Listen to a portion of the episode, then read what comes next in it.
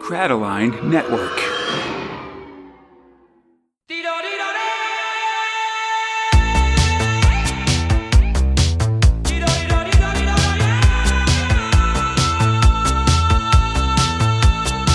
Sometimes I feel I'm gonna break down and cry.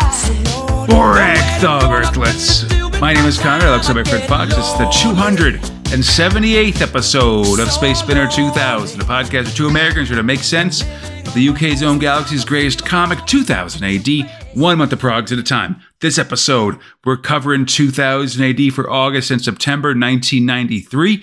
Progs 848 to 851. This time, we're reaching the end of the summer offensive, so we'll have some finales and then do a few progs of prologues with returns for Friday, Luke Kirby, The Gronk, and Slaine. And if you want to read along with us, you find the comics we're covering today in Judge Dredd: The Complete Case Files 19 and the two and 2008 AD Extreme Edition number 23. How you doing, Fox? Look upon ye works and despair, comic book creators.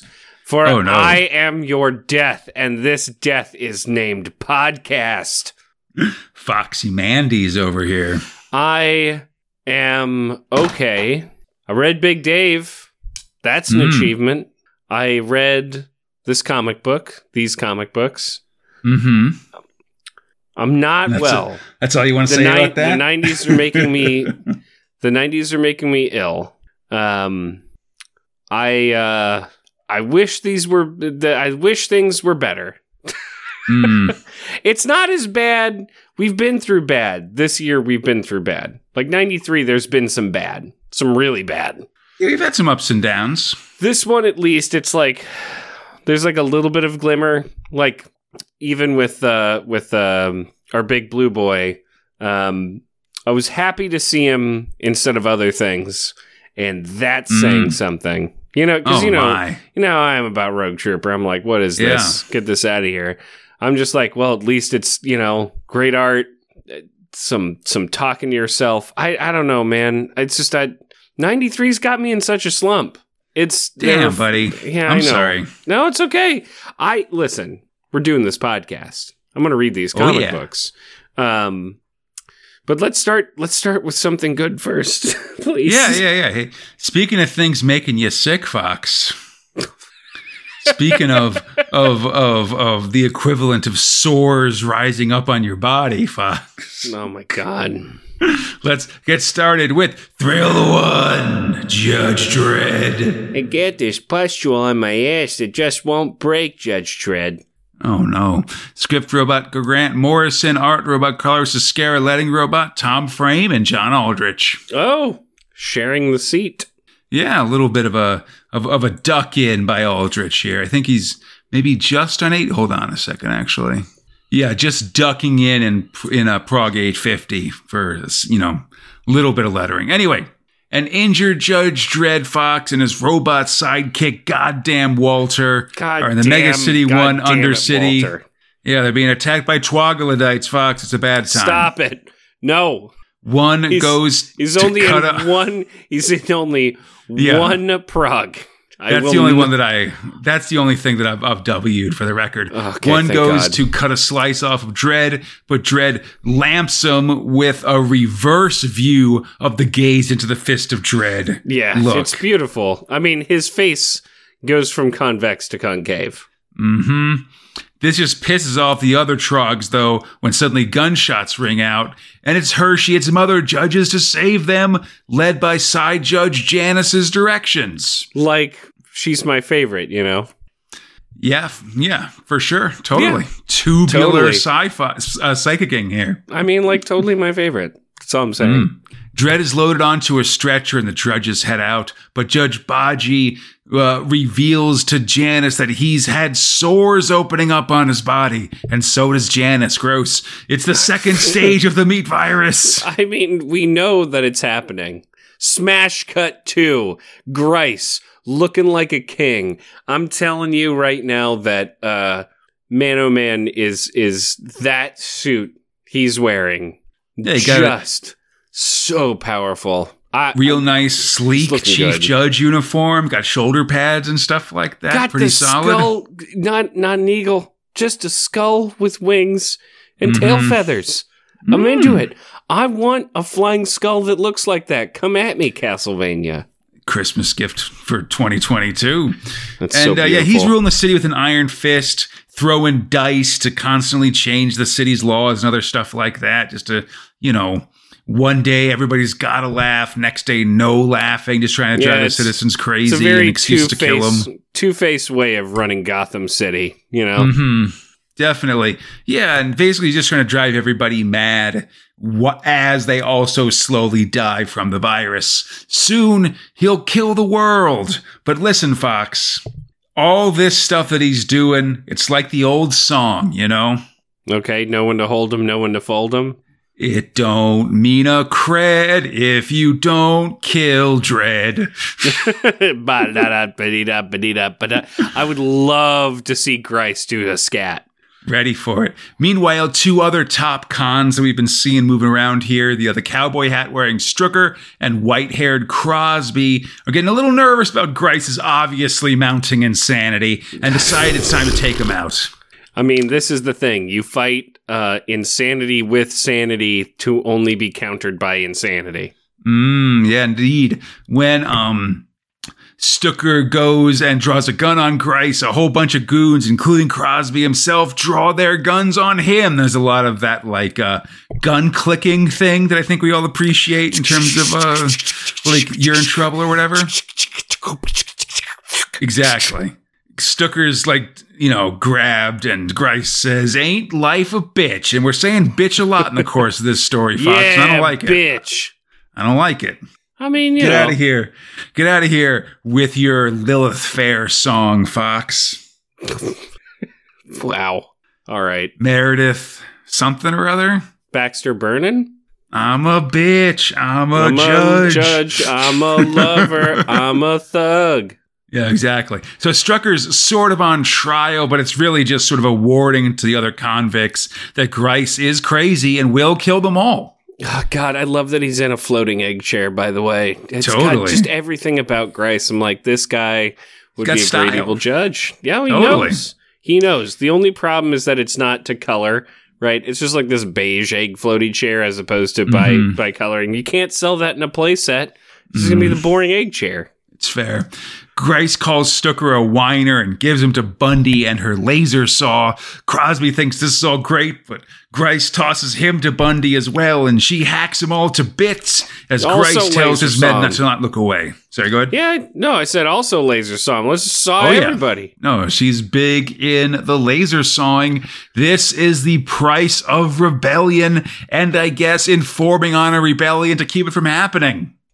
I like the shot of like all the uh the bad boys kind of in the stands. They're like, "Oh, Yeah. we're in the splash zone. Like there's blood everywhere." And then they just like someone covering their mouth and one going like, "Oh," and everyone's like really she's shocked. too like, into it. She's doing something weird with those guts. well, you know what she's doing. It's in the grundle. But like that's the thing is like Mm. I y'all were a part of it. Like you know he was going to do a crazy and you pulled the guns and you know he was going to like Mm-hmm. let her go ham with that like electro saw or whatever. Uh, As I feel like you know we're seeing we're seeing the bonelessness of these boys because they're like, yeah, I'll, sh- I'll stop a guy, but not like see him get you know taint sawed. Like let's get Yeah. out of here. Get it, get out of here. This Grice Republic, he's he's out to kill, and you're all a part of it. What with your weird noses? Absolutely, yeah. And I'll say also that um, this own dude's killing does a great job to uh, recertify Grice's evil bona fides. Killing his own do- dude. You know, yeah. I do I do like that they they kind of qualify him as like it's like he's trying to be Judge Death, and it's like nah, I mean you know yeah, Yeah. where else Kind do you really go? You you got Yeah. there's only one way to go, which is up, I guess, in Mhm. body count. Yeah. In a med bay, a shirtless but helmeted Dread wakes up as the doctors tell him that he's been that they've been beaten by Grice. They've lost. But Dread refuses to hear this. He gets up from his sickbed, tearing off monitoring equipment. A judge asks Dread what his plan is, and he just kind of produces a baseball plat, I- baseball bat out of nowhere. Just I got my plan right here. And while he's buff as hell, Fox, I think you might need a better plan. I mean, yeah, you're not going to stick him to death or whatever you're going to do with that phallic object. You're dying of the meat virus, bro. I mean, I'll tell you this much: no pustules on his body, but you know, we didn't check under the hood, so to speak. Again, yeah, back to the grundle. Um, I meant the helmet, but yeah, the grundle. Also. next up, John Aldrich takes over on lettering, and I will say, issue to issue, you can see a difference between Aldrich and Oh, uh, sure. Frame. Some of these Titan jerks are bracing an old woman in a wheelchair, but she has no money. And then suddenly a manhole cover comes flying out. It's Dread, and he's taking these guys out for jimping. I, yeah, I do like. I mean, tossing a manhole cover to smash into a dude, real good, real Solid. good play. Also, her saying she doesn't have nothing. She's got that old lady pushcart. Come on. Mm. And Dredd also takes one of these guys out while he's holding the granny hostage. So a RoboCop kind of move here. He let he tells Your them to move, go random vagrant. and tells and tells her to tell everyone that Judge Dredd is back. Yeah, just don't spray paint it. Don't gossip about it. Just general declaration. God Yeah. knows he, he might come back for you. Yeah, don't commit more crimes while you're doing it. Jeez. Um, meanwhile, Grice is overseeing a big project on the Statue of Judgment. Oh my God. He promised a spectacle, and with a giant, crazy grin, he blows up the statue.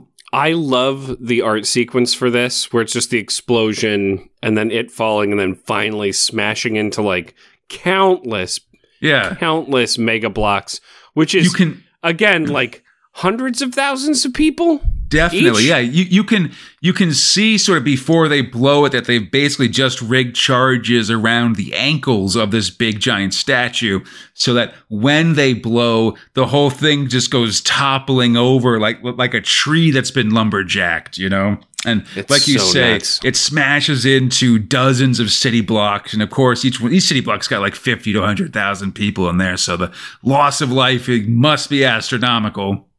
But they're all dying of the plague anyway, so whatever. Um, So it's a mercy. Jesus. maybe. And it also just knocks a big hole in the uh, side of the wall into the city. anyone who's you know kind of constructed walls or retaining walls in general is going to tell you well there's your problem Mm. got a bi- listen well there's your problem you got a big old judge head Got a big smashed head into in the there.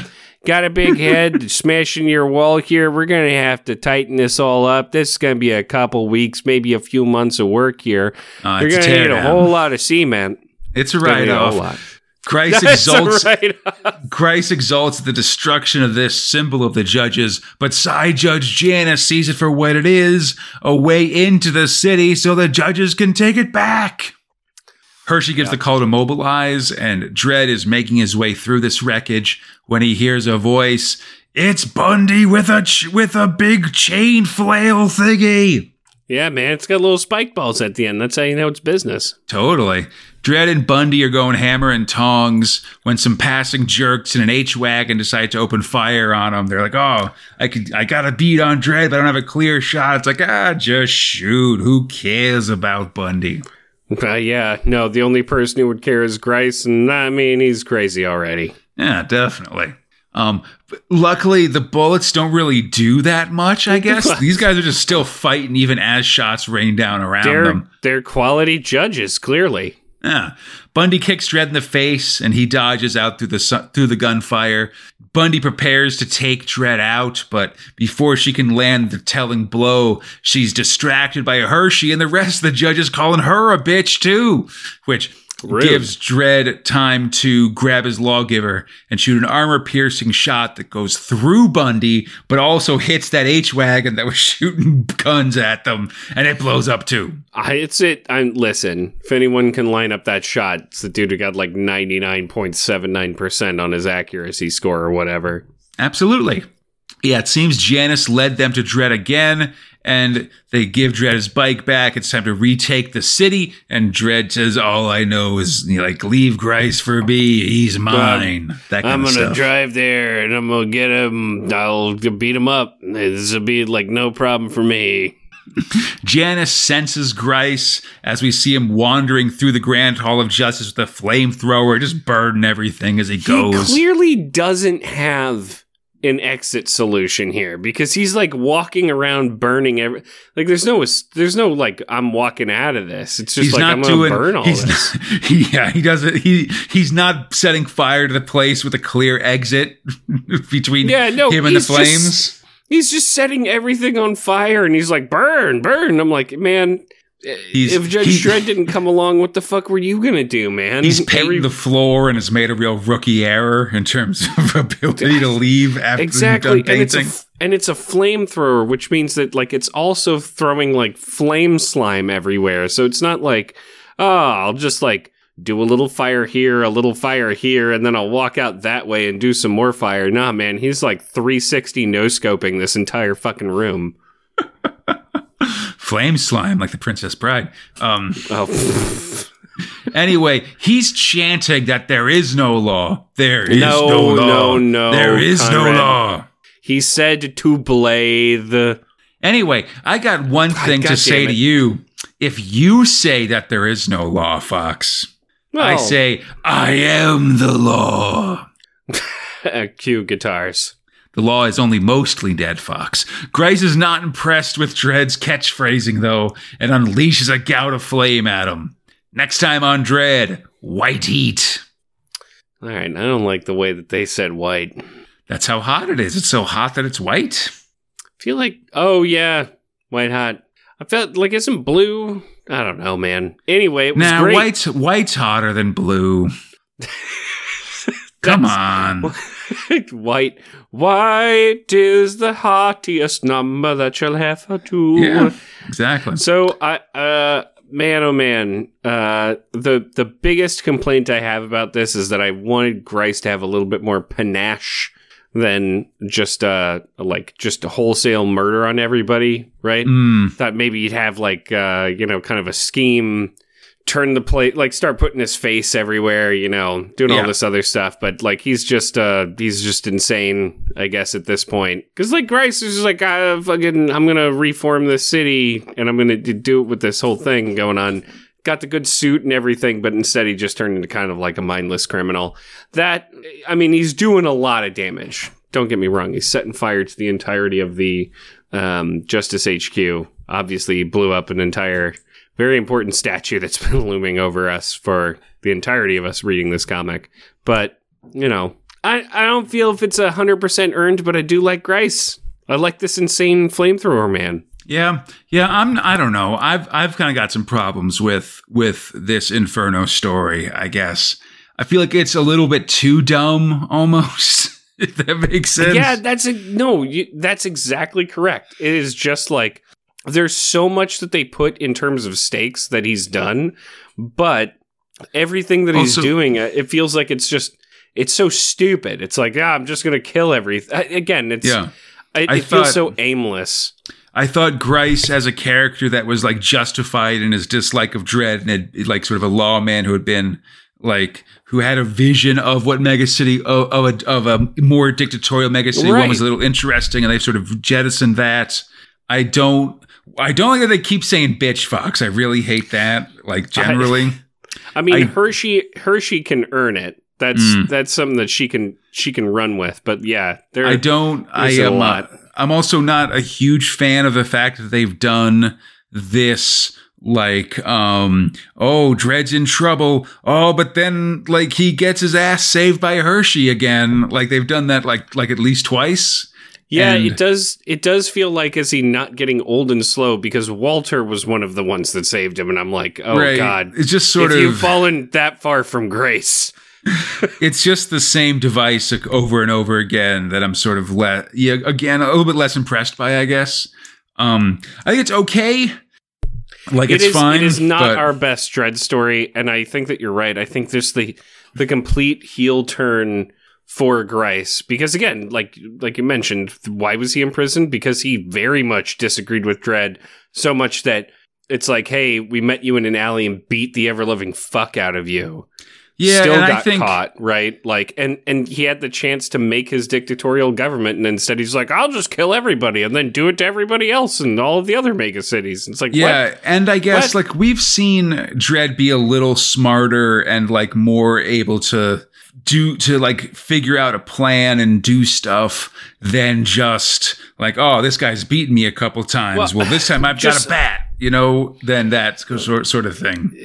just look at Judge Cal. The man went to the sewers and conscripted a giant, weird, smelly man. You know what I mean? Mm-hmm. But a lot of that was also then like finding out, like analyzing the tapes and seeing that Cal had hypnotized Oh, all the judges and stuff like that. You know, there's sort of there's there's more things they could be doing, and I think we are kind of seeing this story specifically is also kind of an example of uh of Grant Morrison's um like satirical edge. You know, this story is a little bit of a, an attempt to be kind of a parody of uh of Dredd stories as well.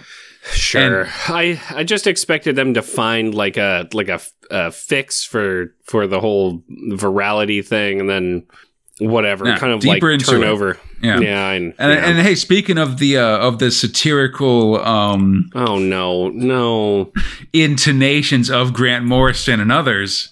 we don't have to. Yeah, let's But we do will. Thrill 2, Big Dave. Script hmm. about Grant Morrison and Mark Millar, art about Steve Parkhouse, lighting about Annie Parkhouse.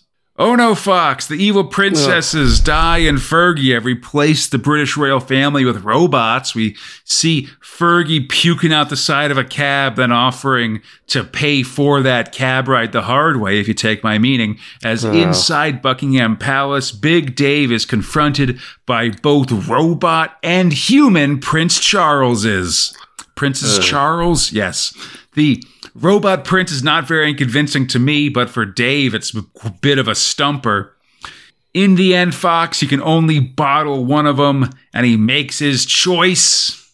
And it's the human Prince Charles that he takes out. Oh no. no, oh, it's a comedy. One of the Queen's guards arrives and notices Dave's mistake, but Dave's dogs arrive and just bite that dude's dick off, and Dave takes his gun.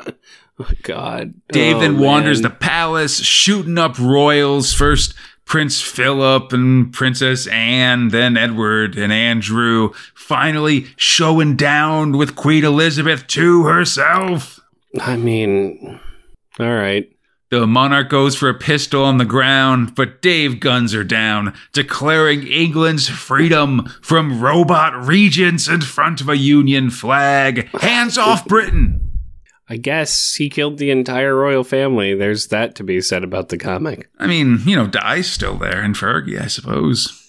Well, I think they I mean, their kids are there. Yeah, whatever. Anyway, meanwhile, a ton of army lads in tanks and helicopters are massing outside the palace. They'll take down Dave quick, clean, and vicious, just like El Alamein, Port Stanley, and Kuwait. Big Dave must die. well, And I'll mention our here. kid's gonna our kid's gonna get that joke. Yeah. Well, because you know, it's a, it's a one. You know, we're a- aiming towards teenagers. You know, and all comic reading teens are well aware of a of a El Alamein because it's the big, uh, you know, British tank, uh, British tank battle that sort of turned Oh, the tide I of meant, World War I II. meant Kuwait more than anything else. Of course, we know Kuwait. That was just a year ago in 1993, or a year or two years ago. And the real question is, will they recognize um, Port Stanley, Britain's heroic win in the Falklands I- Falkland Islands, Fox? Okay. Because that's the joke, is that they're sort of like claiming valor for their heroic deeds in the Falklands, which you know is easy to make fun of, I guess. Sure. The royal fam with the royal family dead and robots in their place, Dave, prepare- Dave prepares to head off and get a kebab, but first he must be knighted by the umbrella of the robot queen. Safe! Suddenly, though, Postman Pat pushes his way through the surrounding army dudes. He's found Dave's Giro! Uh, but this wasn't enough to keep his cat from getting eaten again. Oh no. Two Is it- Giros in one it- week? Hey, good. Is it? Is it? What is a Giro? We talked about it last time. It's um, it's like the unemployment check that uh, Brits get. God, That's- it's- the fact that I didn't retain it. You know what? Why did I ask the question? Please continue. it gets mailed to you, and that it's like a I forget. It's there's something to it. I did the research for it. Refer to last episode, everybody. I, I, I it's not on the top of my head. um, anyway, two Giros in one week. Dave's having a great time, and then se- God. a seductive voice calls out. Bleed Nell, it's Fergie and Di in lingerie in a fancy palace bed. Dave yeah, with with chips. yeah, Dave strips strip, strips down to his boxer, his polka dot boxers and sneakers, and dives right in. God, this this whole thing is just so. The army prepares to strike as Dave savors the afterglow and eats some of those uh, chips that the royals had in bed with them. Then the army calls. They won't let Dave threaten their way of life. Come out with your hands up. Don't be a fool like Galtieri, who was the president of Argentina um, during the Falklands and stuff like that. Um, the door of Buckingham Palace opens and it's Dave, Di, and Fergie, and they all got guns. They start firing with their homophobic war cry, We fade to black. Then we see scenes of battle and destruction, soldiers and generals killed, and in the wreckage, Big Dave toasting a can of lager, his princesses draped across him, one of his pit bulls taking a shit. The end of Big Dave. Is it the end? The end? Big Dave will return the start of 1994. You've cursed me. Yeah, it's good times. You've cursed me. So just to kind of sum, yeah, go ahead. No, please. no, we don't need to. I just It's want, bad. I just want to say, like, you know, uh, there is a letter in Prog 849 that I think sort of sort of sets up the state of play a little bit. Um, Richard Griffiths, the author, the, the author of that letter sort of calls out some of the problems with Dave. He focuses a lot on sort of making fun of both the military and, um, about like, like Rottweiler or uh, dog attacks and stuff like that. Oh, sure. Um, I, I I don't of, know if that's the only problem. yeah, I empathize with his feelings, but I think you know the the homophobia has definitely become much more a much more visible problem. Sort of twenty eight years later, basically. Um, Uh, uh, and and I guess the the subjugation of women, especially in hindsight, this shit's 2020. nah, they're princesses. They're fine. I mean, I wouldn't say that uh, given certain information that we now have. I mean, like I I'd say generally, like I don't know. I I I, I want to read you something, Fox. Oh, Um, oh no. And this is this is from uh, Thrill Power Overload. Um. Am I going to disagree with this a lot? I don't know. Um, but it's by uh, uh, Grant Morrison, who's one of the writers of Big Dave. All right, and I think it's really interesting that in Thrill Power Overload they actually poll all of the creators of Big Dave to sort of discuss its um its like its background and meaning and stuff like that. Um, so Grant Morrison says, I can I consider Big Dave one of the best things I've ever worked on. We were expecting some flack, but the truth is most people liked it. Big Dave was originally intended as the Viz type strip in our relaunch. We wanted to do a satire, which is not so much political as directed towards the media. The captions in Big Dave were based on the journalistic shorthand of Sun headlines. It was patriotic, jingoistic, and taboo breaking. The mistake we made was in thinking diehard comic fans were au fait with the ideas we were discussing. I was shocked by the number Oh, of readers fucking- who couldn't grasp the satirical aspects of Big Dave at all, in spite of the fact that they were nailed to every page. Okay, first off, Sorry, w- w- does it- f- Oh, go ahead, go five ahead. years. Five years later, the same detractors were all reading Loaded and laughing at South Park, so they can all fuck off. okay, so South Park, I feel like actually nails satire by being relevant, um, and it's not even on the nose most of the time because they end every episode with quite literally staring at the camera and saying, "This is actually it's th- this is fucking horrible," which Big Dave doesn't do. Um, and calling something satire to Matt, like okay, best of intentions. You were like, ah, it's Sun headlines. We were, you know, uh, kind kind of trying to take the piss out of that. Uh, doesn't really mask the fact that like you still used language, you still used like uh, short form to completely be uh, horrible. And to me, that's for the sake of being horrible and saying, ah, it was satire, right? Now, even if at the outset that this was satire, all right, you're you're not writing about eating babies when really it's about a fucking potato famine, all right? So, quite honestly, it's like the pros weren't there. Uh, so I disagree with with his statement. I mean, I I I encourage people to indulge in satire, right? Because it's a great way to disarm political devices or to disarm uh, uh, people being just nasty little shits. But quite frankly, the feeling that I got from Big Dave was completely divisive.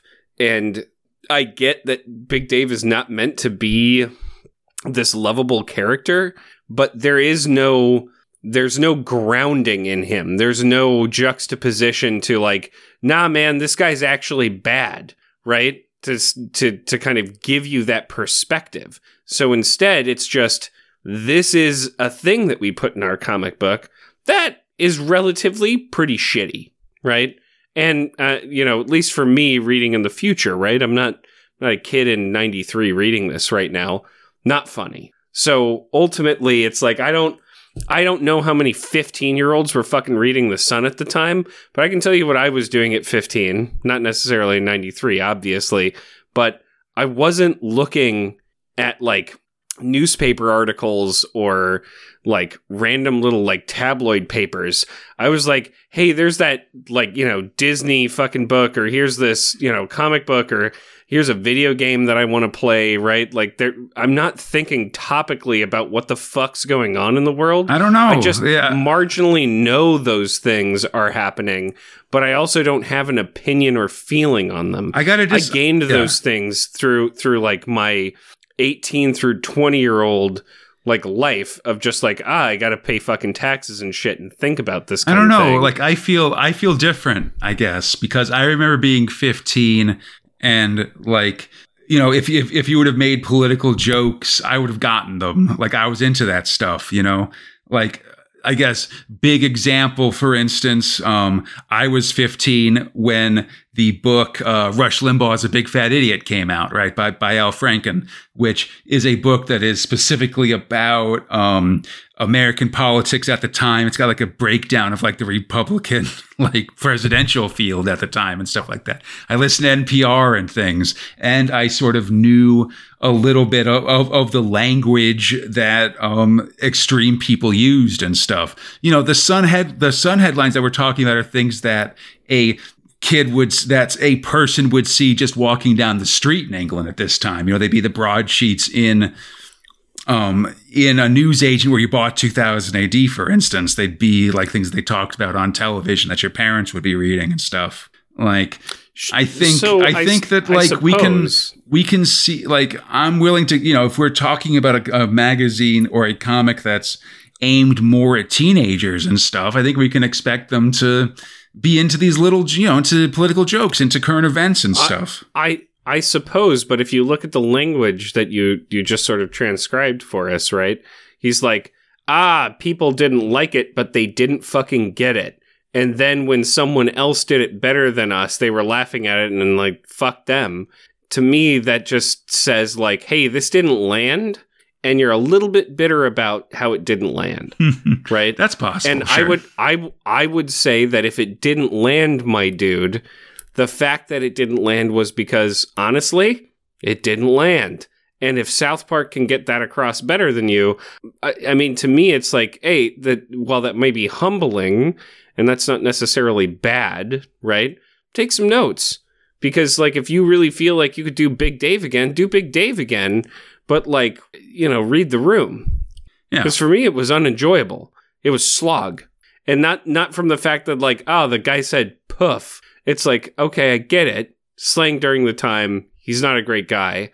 I like. I'm not necessarily going to knock it knock it for vernacular, but I am going to knock it for the fact that it's like, ah, God, like this ain't funny, and I don't like this guy. And while I don't necessarily have kind of the understanding of what was going on during the time, not 100%, right? When it, 93, I was, you know, sure. wasn't even like fucking 10 years old by that point.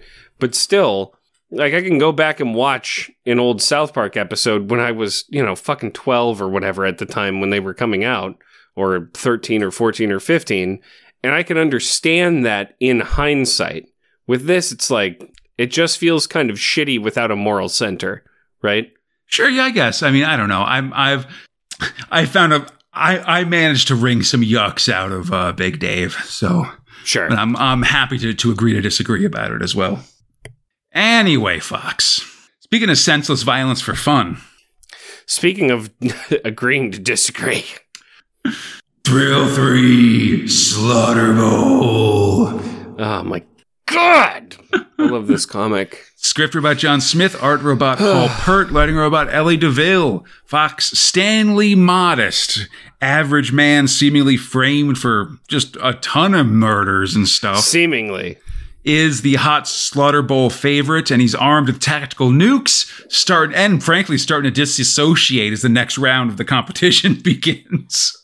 I'm going to tell you right now. Everybody who was like giving him guff and not not uh, putting their stamp on his pony, They're feeling really bad now. their hat right now. No, oh, yeah.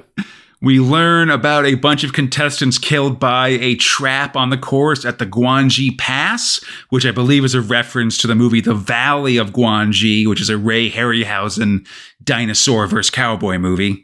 Um, and it seems It's very good. Yeah, last year's winner, Mr. Throat, has been gravely injured, crippled from the waist down. He's under surgery now and will be grafted directly Oh onto God. his dinosaur mount. Or or or as we call it, the Smash TV special. Absolutely. We see other riders getting chomped by dinos as Stanley rides hurriedly through traps and machine gun fire, and the crowd chants his name. Again, he can only think of his wife as he reaches another scoring tower and earns more points. And we see that very wife covered in bandages as we learn that his healthy winnings purse has allowed them to basically just rebuild her from the rebuild her from the ground up. Healthy Dude, new body like, what the fuck? rebuilt by plastic surgeons and stuff. Meanwhile, Mr. Throat is back in action, directly connected to his T Rex's nervous system. Oh hell yeah! He's gonna whoop him some dino butt. We what I'm what I I have a question for you, Yo. Conrad. Okay, so torso down. mm, This man's gone. No grundle, no junk, no trunk. No. right now he is connected to that dinosaur's nervous system. absolutely. Does that dinosaur fuck? Well, of co- I mean, one, of course. All all I'm all I'm saying is I mean, actually, no, he can be literally, yeah. to another. Literally, yes, that happens later in this story. That's that's the answer I love to hear, baby. We're about to get to it, honestly. we see another writer being set out with me- um, without medical attention because he doesn't have enough health points. As Stanley suddenly gets hit by fire from the freaky deacon. Oh no!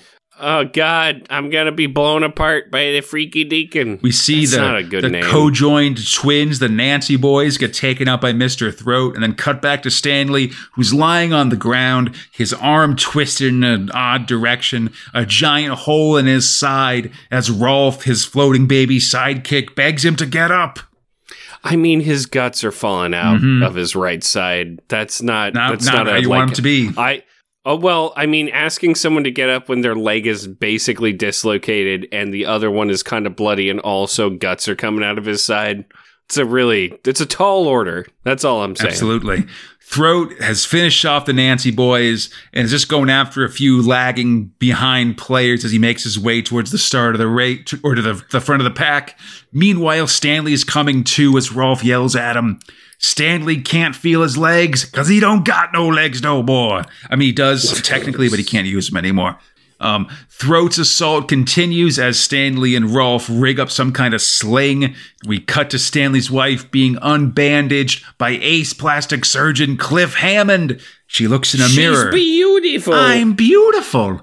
Back on the field, Stanley's lashed onto his dino, just barely able to reach the controls to go forward. So it's time to go and hit the musk bomb. and it's it's like located on the other dino, right? It's like in like some tower high above the course, I think. But suddenly, Right, Mr. okay. Throats upon Stanley. Stanley runs as Rolf once more advises him to hit the musk bomb, but Mr. Throat has other plans and fires a shot that cuts Stanley in half. Stanley screams and shoots the bomb, and suddenly the entire course is saturated with synthetic carnosaur musk, putting all the oh, dinosaurs hell into yeah. heat. It's time to F. So yes, they do indeed fuck Fox right now. this all I'm all I all I so okay. So now that we're here, Conrad, yeah. he didn't dislocate himself from his dino until much later. So that I mean, he's feeling all of it. Oh yeah. No, I think he just got he's He's got bu- connected to the nervous system, so he's got the dino boner and just like blah, going nuts That's right. over there. He's feeling. I mean, honestly, do you ever wonder how it feels for a dinosaur to do a bone on? yeah, rock hard cloaca, definitely. Oh my god! Right? like, what juices are even coming loose out of these dinosaurs? Who knows? Anyway, Fox. I listen. These are the hard hitting questions, Absolutely. that our viewers want to know. No, you're right. It sets off l- especially listeners, because I'll say. it's it's it's sorry it's especially because when uh when um stanley is like getting hit by the musk yeah. there are literal there are literal sperm flying through the air around him when he's sniffing that musk Live it up. Yeah. Um, it sets off an explosion in Stanley's head as the whole field devolves into a chaotic fuckball bloodbath. Stanley sees blood I on mean, his listen, hands. Mm-hmm. fucking and killing, right? Go hand in Stanley sees blood in his hands as Mr. Throat loses control of his mount, and Stanley remembers, remembers all those murders and mutilations he's done over the years. He wasn't He framed. He did it. He, He did all the murder. he the did all that shit. He's a terrifying serial killer, and all he wants to do is kill and kill and kill and kill and kill and kill and kill and kill and kill and kill. It's it's like if Hannibal Lecter lost his memory, then gained it by smelling a bunch of dino spunk. Totally. And then like, oh yeah, that's right. I like to eat people. I'm gonna eat these people. Both Stanley and Throat are free of their dinosaurs now and unable to walk. They're pulling each other forward on their arms. Throat just a bloody torso, bleeding blood and guts behind him. They both crawl towards each other and fight tooth and nail as we literally as we see a triumphant Stanley Modest covered in blood, especially in the mouth, having crossed the finish line after gnawing off Face. He's won the Slaughter Bowl. Oh yeah, and that's not even the piece de resistance. Before he gets his trophy, Stanley gets a call from his wife who says, Oh no, she's leaving him because she's fallen in love with his plastic surgeon. Oh, it's sad. Yeah, all right. But no worries, buddy, is because as a Slaughter Nah, Bowl man. champ, he'll have all the money in the world and access to all the depravity and sin that that money gives you access to, that gives you able, lets you plug into. He feels I feel like he's gonna be able to kill whoever he wants to. Mm. Really? He feels the weight of the meat that he bit off Mr. Throat in his belly, and he gives us a terrifying smile as we learn that Stanley Modest has never been so hungry. He's got his appetite back. The end of Slaughter Bowl. Stanley's back, baby. Please tell me Slaughter Bowl will return in. No, no, one off. One and Oh, fuck done. Off. Fuck off. This is so good. I mean, I'm glad it ended, right? Like, I'm glad it ended on this. So, I have a question for you, Mm-hmm. Conrad. So, how do you feel about the ending? As I had mixed feelings about it initially, and then came to kind of love it. Because, like, I, as soon as I kind of learned that Stanley was the murderer, I'm like, okay, well, I know the wife's not gonna. As soon as I saw the wife being beautiful and him being a killer, I'm like, she's not sticking around. Mhm. Uh, I kind of knew it was going to happen, but I knew it was going to happen in the same prog that all of this came through, right? So I like that I thought Stanley was innocent through the whole thing, Mhm. and then it and then he wasn't, and then I knew his wife wasn't going to stick around, but it doesn't matter, and I love that kind of but it doesn't matter approach. But I'd love to hear your feelings. Yeah, I mean, I like all. I, I, I really want to say I love the reveal that Stanley actually did that stuff because we've spent so much of the story thinking that he's innocent. You know, you talked about that a couple times, you know, like what's up with this frame job or something um, going into it, going into this last section. And what I think is what it really is, and it's something that's a little rare in, in 2080. We've seen it a couple times. Um, Mm-hmm. Is just this big twist mind fuck kind of thing, you know? Like, Yeah, that, I, I'm glad it wasn't just like there was some mysterious benefactor that made sure he won. You know, that's what I was kind of a, expecting. It's a com, you know, like the some of the best twists um, in like a movie or something. It gives you that sort of like sinking feeling in your stomach kind of thing. I think it really it, it sets out to do that, and it really accomplishes it in a way that, as an example, say learning that like Kano's family was all ghosts in the Bad Company story Oh, earlier this year. yeah. The way that that wasn't successful, this was successful in doing that that that that kind of twist. You know, yes, absolutely. and and I think that like having St- Stanley's wife leave him was just sort of an icing on the cake, or like a uh, you know just sort of like a funny way to resolve that um, plot line in the that, that- that, we've been will. doing. Yeah, like I don't know, and I just really love just all so much of this story, uh, just all the narr- like the feverish sportscaster narration of all this stuff. Everything is so great. Like it's just well tuned. Oh, it's on point. It tells a story very quickly and gets through things. It's really great. John Smith honestly has been having Ah, yes. an amazing an say, amazing John year Smith, this year Great work. um, between this and Firekind and other stuff. Um, and so just to give you, Clearly gets it. yeah, I think Clearly gets he it. knows what he's doing here, and especially in these sort of like short, you know, just getting in and out and telling these interesting stories. Um, so just to talk about these creative teams, we'll see John Smith next episode as he comes back for more uh, Tyranny Rex, and artist Paul Peart will return in spring of 1994. I I'm kind of I would love to see some Tyranny Rex with John Smith. I mean, he's the guy who writes it always. Um, No, I know, I know. I just like that's just a good bringing it back, especially just like on the flex that he's done mm-hmm. lately. I'm I'm intrigued by it, although I got to admit, Tyranny Rex has shown up a fair amount in the specials and annuals, which you've been skipping, and it's like it's a lot of text pieces and stuff that are that are moderate at It's a best. lot of- Fox. it's rough. Moderate at best. Okay. Maybe he's better off at these one-offs. I I don't know. I don't know. I think like you know, we talked about this in Firekind, but I really think the key to John Smith, John Smith's writing, is just building to these crescendos, right?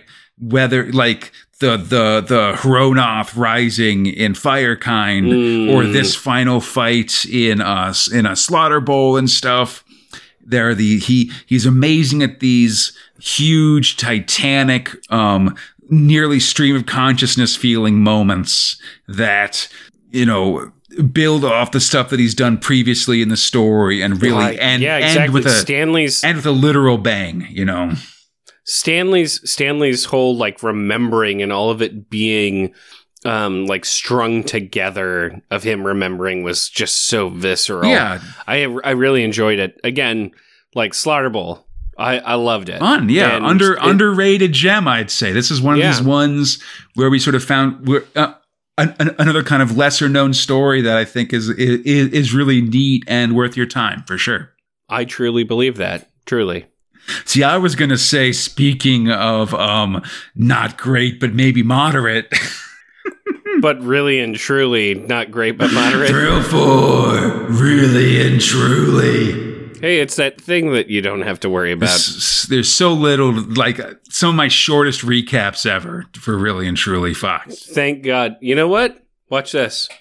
Go for it, Conrad.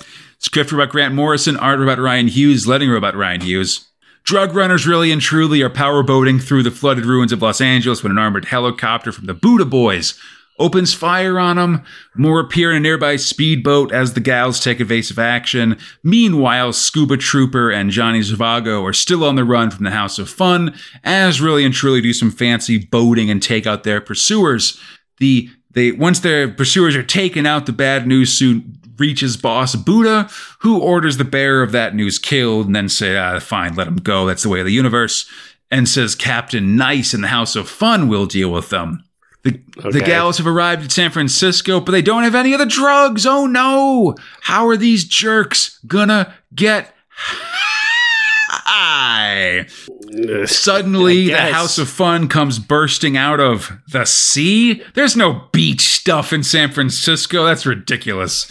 Um, That's weird. Where are they? Like sunset? It's cold just as hell. there, just because there is a beach in San Francisco doesn't mean it's a beach town, Fox. It is not. Before our really and truly can attack those, Scuba Steve exits the house. He's captured it. Apparently, the amazing fighting skills of Johnny Zhivago let them do so, but we don't need to see any of oh, that, I Oh, good. guess. All off camera. It's so fun. All of a sudden, the evil Captain Nice appears out of the sea, and there's going to be a showdown. But then his soul pops out of his body because he's been dosed with that void drug from earlier in the story. The day is saved, and everybody's putting bullets full of music and telepathic waves into their ears. Plug in, turn up, burn out. The end of Really and Truly. It will not return. well, good. I've got nothing to say on this. Thrill 5, Maniac 5. Script robot Mark Millar, art robot Steve Yeowell and Gina Hart, letting robot Annie Parkhouse. Yeah, no, whatever. Uh, Don't like it. Uh, sim- similarly, although listen, I'll give my I'll give my synopsis at the front. It, this this did what um what Armored Gideon doesn't, but not nearly as interesting. Mm, yeah, I, I, I could see it. Maniac 4, Maniacs 4 and 5 have been fighting for 13 minutes and thousands are dead. Nothing can stop them until one kills the other. Five shifts to uh, Maniacs 2 and 3 and using the size changing 3 to enter into the war suit of Maniac 4 as the Okay. flying Maniac 2 knocks him about. Uh, Maniac 5 monologues that number 4, Jerry was the worst of them, killing for fun, and is now just a tool to be used by the military to take him out. Jerry eliminates 3 inside of his head and smashes 2 with a truck that's still got a dude and his dog inside of it. Maniac 5, aka Frank, transfers into Maniac, the giant Maniac 1, and tries to crush Jerry, but it's not enough as Jerry targets the fuel tank, and we see Frank in the body of Maniac 5 stumbling to safety, but Maniac 4 is still up and coming after him. Okay.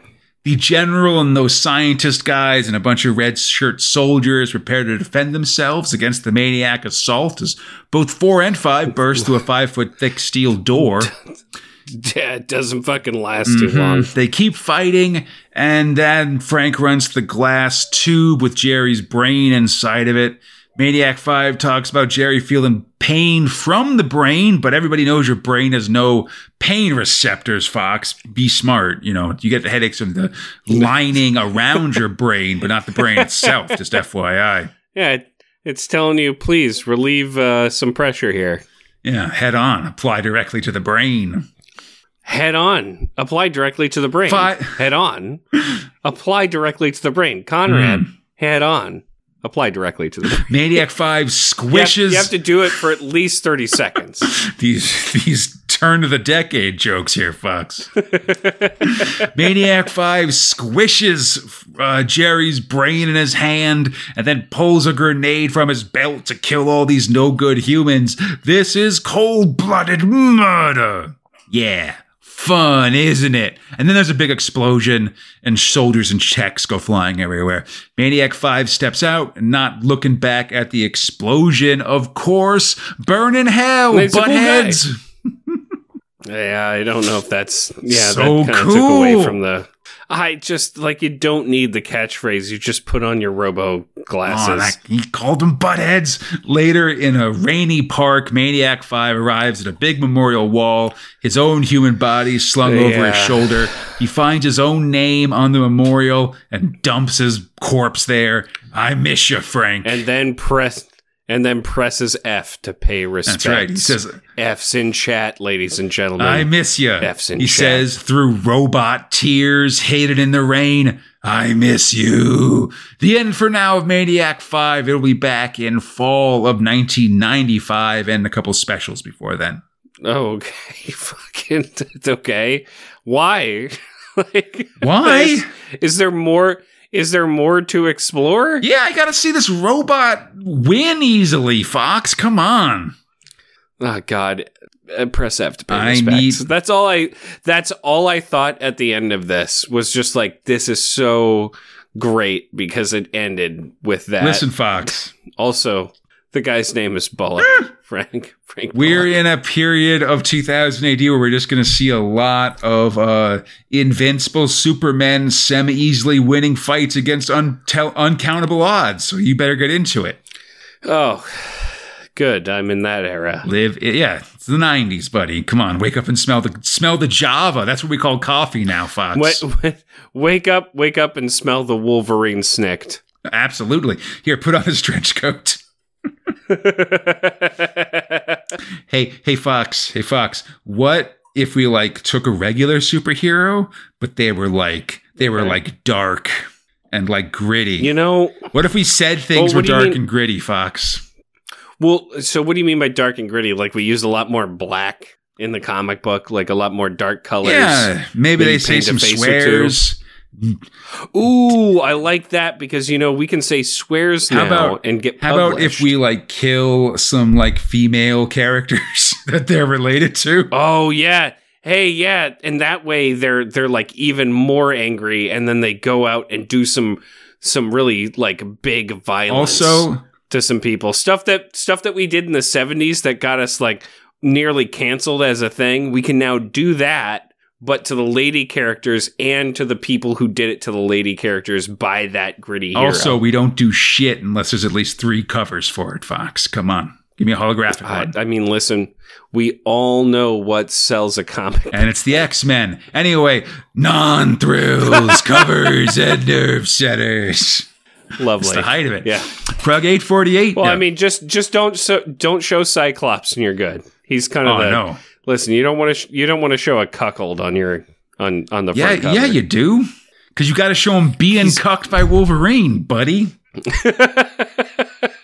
oh Wolver- man, Cyclops' is suffering only sells more comics. Look at that's what that's what I want to see is like it's the X-Men title card at the top and then like the subtext is watch him get cucked again or qu- will he get cucked again question That's the mark entire plot of the of, of Blue Team X Men for the entire '90s. Fox, everybody knows it. Obvious. Is Jean Grey back with her, her cuckold husband question mark or will she forget herself again Gold Team X Men's more about trying to see Storm naked every once in a while. But anyway, Oh, well, listen. I mean, you don't you don't let you don't blow the fan favorite, you know. do if I have anything to say about it. Prog 848. I listen. Judge Storm- Inferno. Storm's the best. Judge Dredd Inferno's on our cover and drawn by master artist Brian Bolland, who will be at Lawless this year, Fox. Super excited. This uh, 2000 Lovely. AD comic convention's coming up. I'll see you for the new Hey, variant. I'll be I'll be at Lawless, whatever. It's his first 2000 AD cover since Prog 403 in the Nerve Center. Jesus Yeah. Christ, really? Seriously, been a while. Oh my god. In the Nerve Center. That's so many It's been years. a while. In the Nerve Center, Tharg admits they've gotten some negative feedback about the summer offensive and teases a quick return by the Gronk in Prog 5 or 850. I, that doesn't help with what you're trying to televise. Give me the Gronk. here. There's also a droid profile of Grant Morrison of Zenith and half this episode's and, and, and half of the thrills in the first half of this show fame. They like British black comedies Jesus. and the Smiths, as you'd expect. Mid prog, there's an ad for the sci fi special and an all new Roy of the Rovers monthly, Fox, the soccer comics.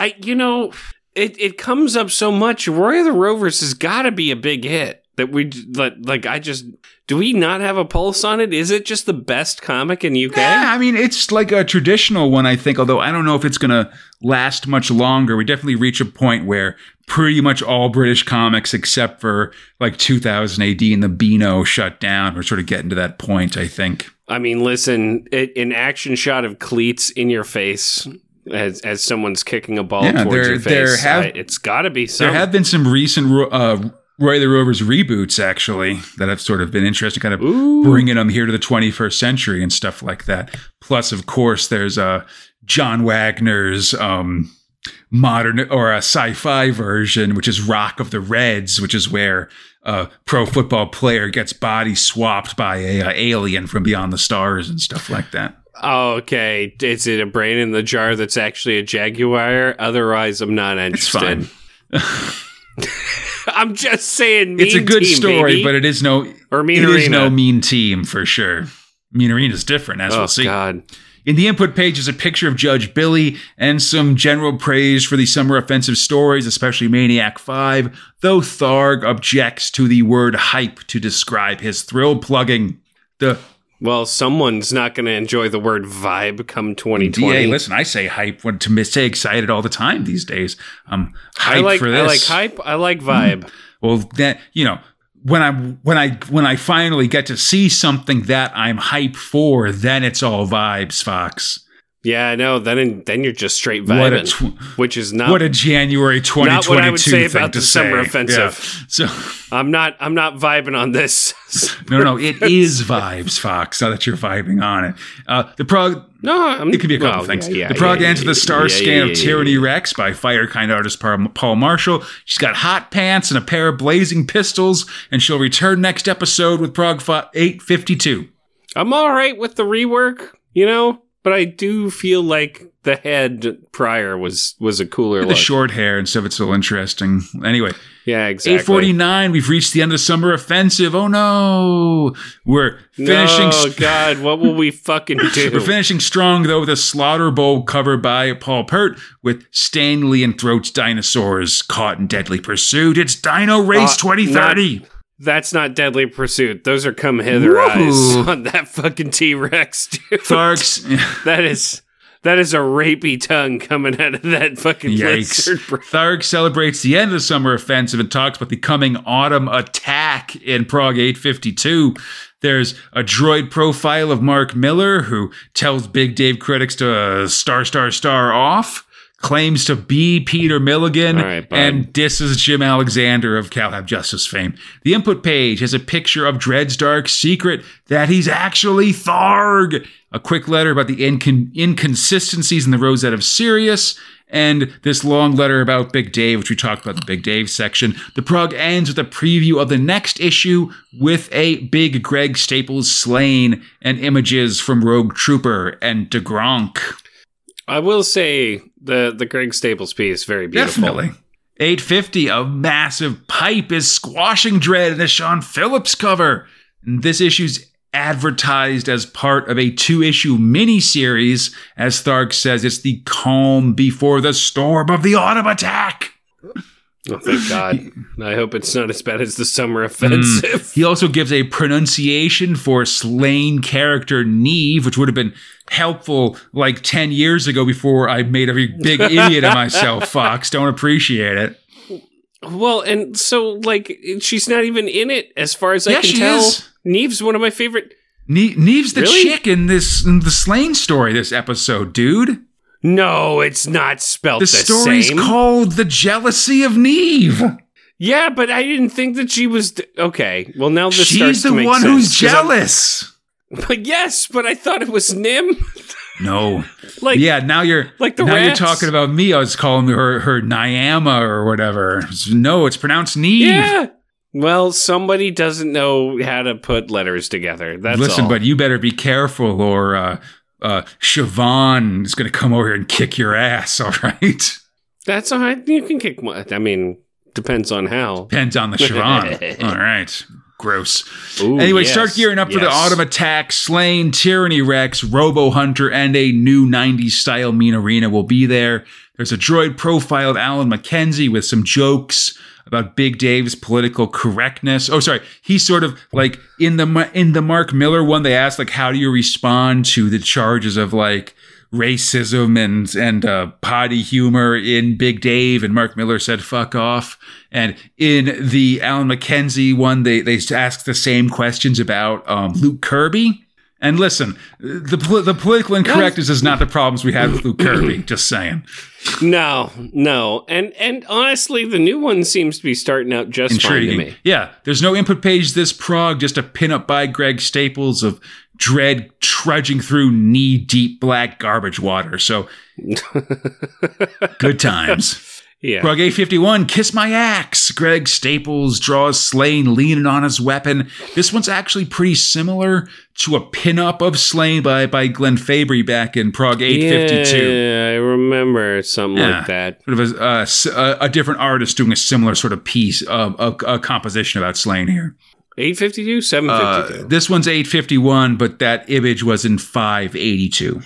okay, I might have said it wrong. I get confused when I list these numbers.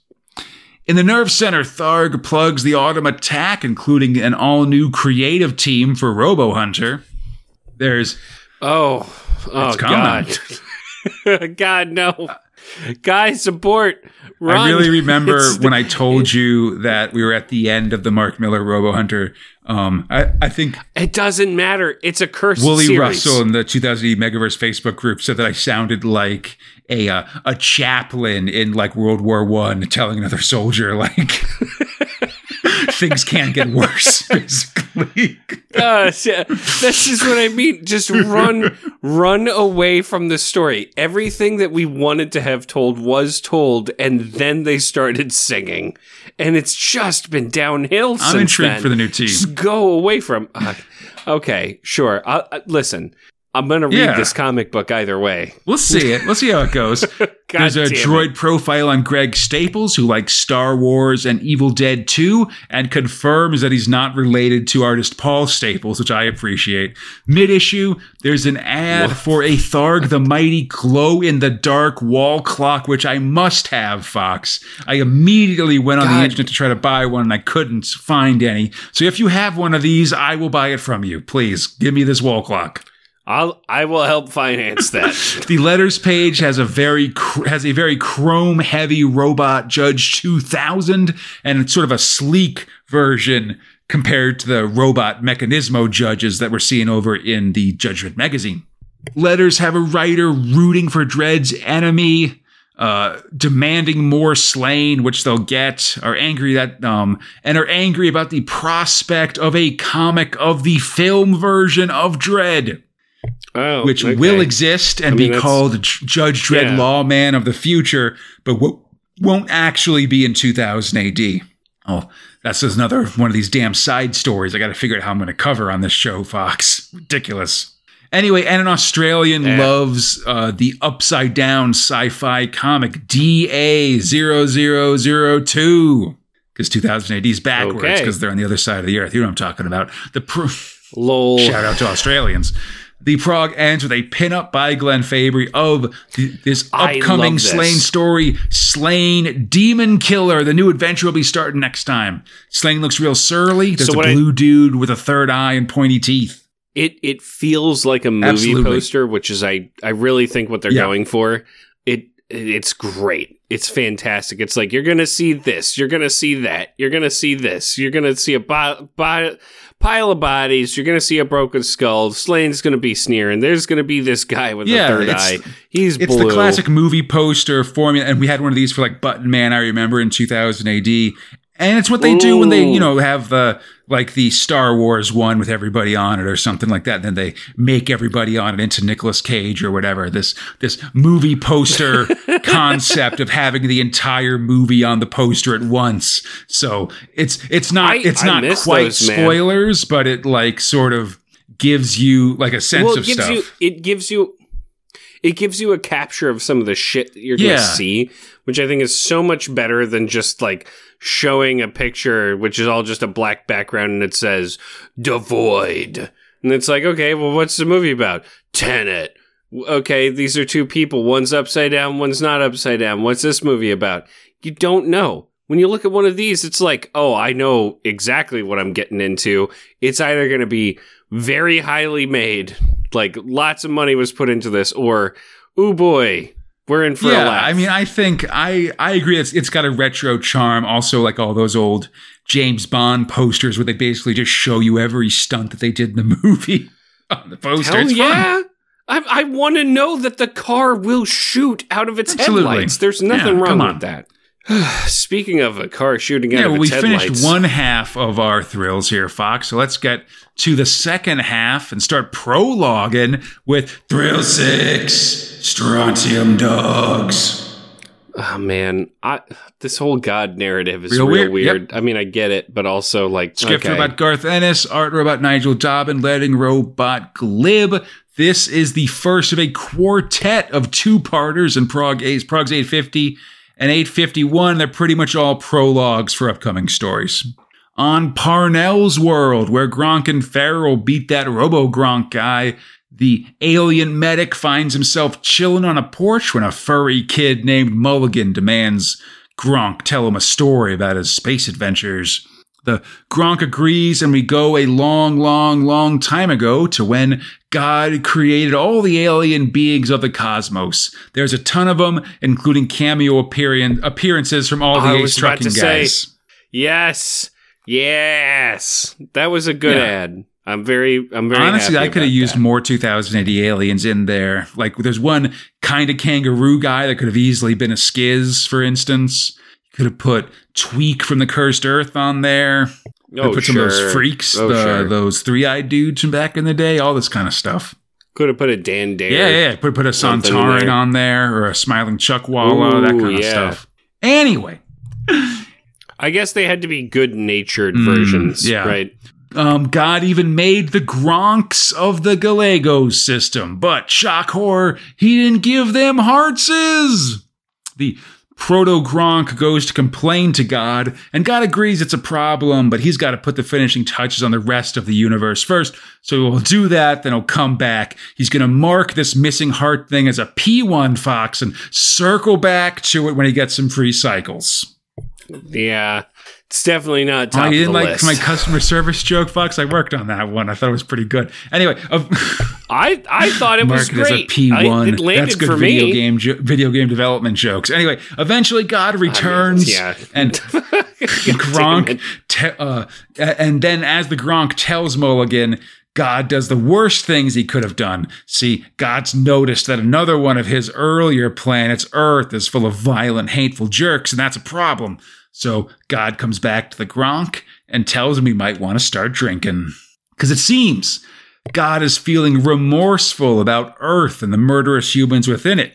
In a couple million years, he knows they'll be leaving their own ruined planet to destroy the galaxy. And that's where the Gronk comes in. and definitely doesn't want to intervene in any particular Listen. way other Yeah. than other than through these like tiny metal He's a clockmaker fuckers. clock Like- fox. He's just got to make the clock and then step away. So he realized now we can. It's my it's my favorite form of God. He's like, yeah, listen, look, dude, I I did this. This is probably pretty fucked up. So I'm gonna give you something that I think like will probably help. We'll figure it out as it goes along. But honestly, He's got one final piece of the clock he can add, so he's got to desperately toss power up these Gronks because that's where they come in.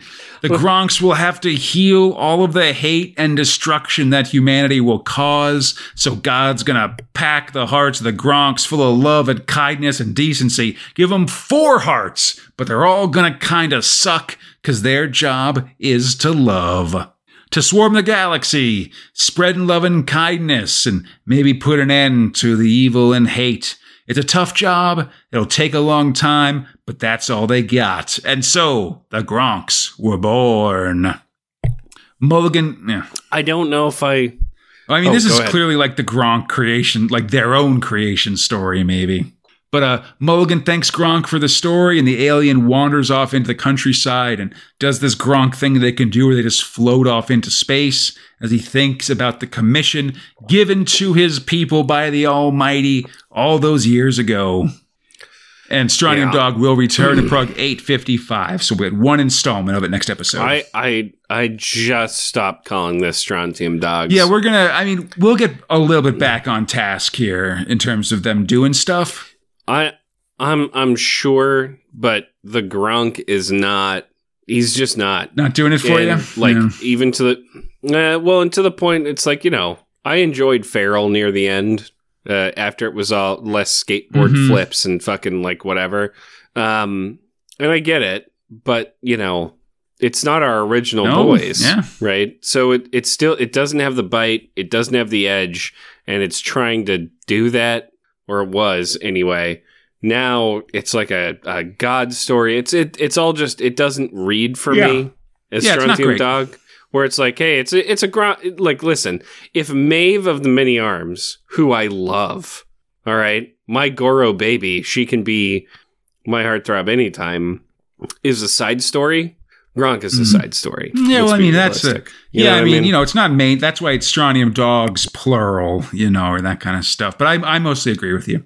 Um, and hey, but li- listen, Fox, I don't got time to reflect because I got to keep prologuing. All right, oh God, ABP Fox, always be prologuing as we continue on to God. Thrill Seven, Jesus. Rogue Trooper. Uh, at least for a singular thrill, we got what you and I have both been asking for, which is at least he's talking to somebody.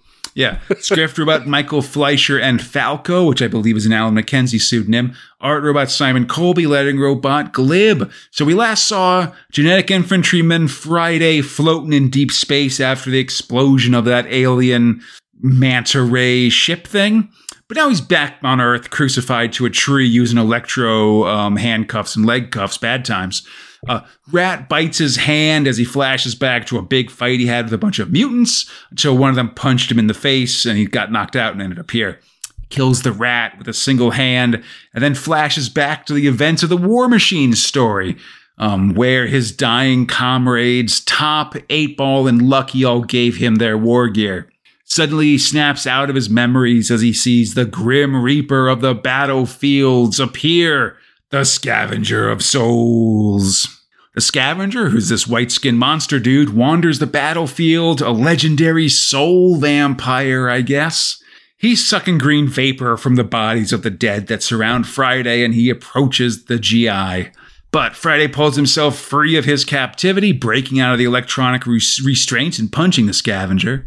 As he does so, he tells himself the scavenger doesn't, doesn't exist, but then hears a familiar voice. It's the ghost of his buddy Top, telling Friday to use some kind of weapon on the Finally. monster.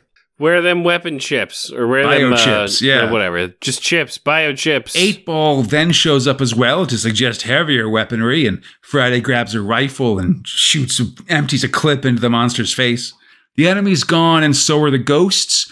Friday puts his gear back on and dismisses all of this as phantoms or things he was imagining, but then turns to see a bunch of real scavengers threatening him.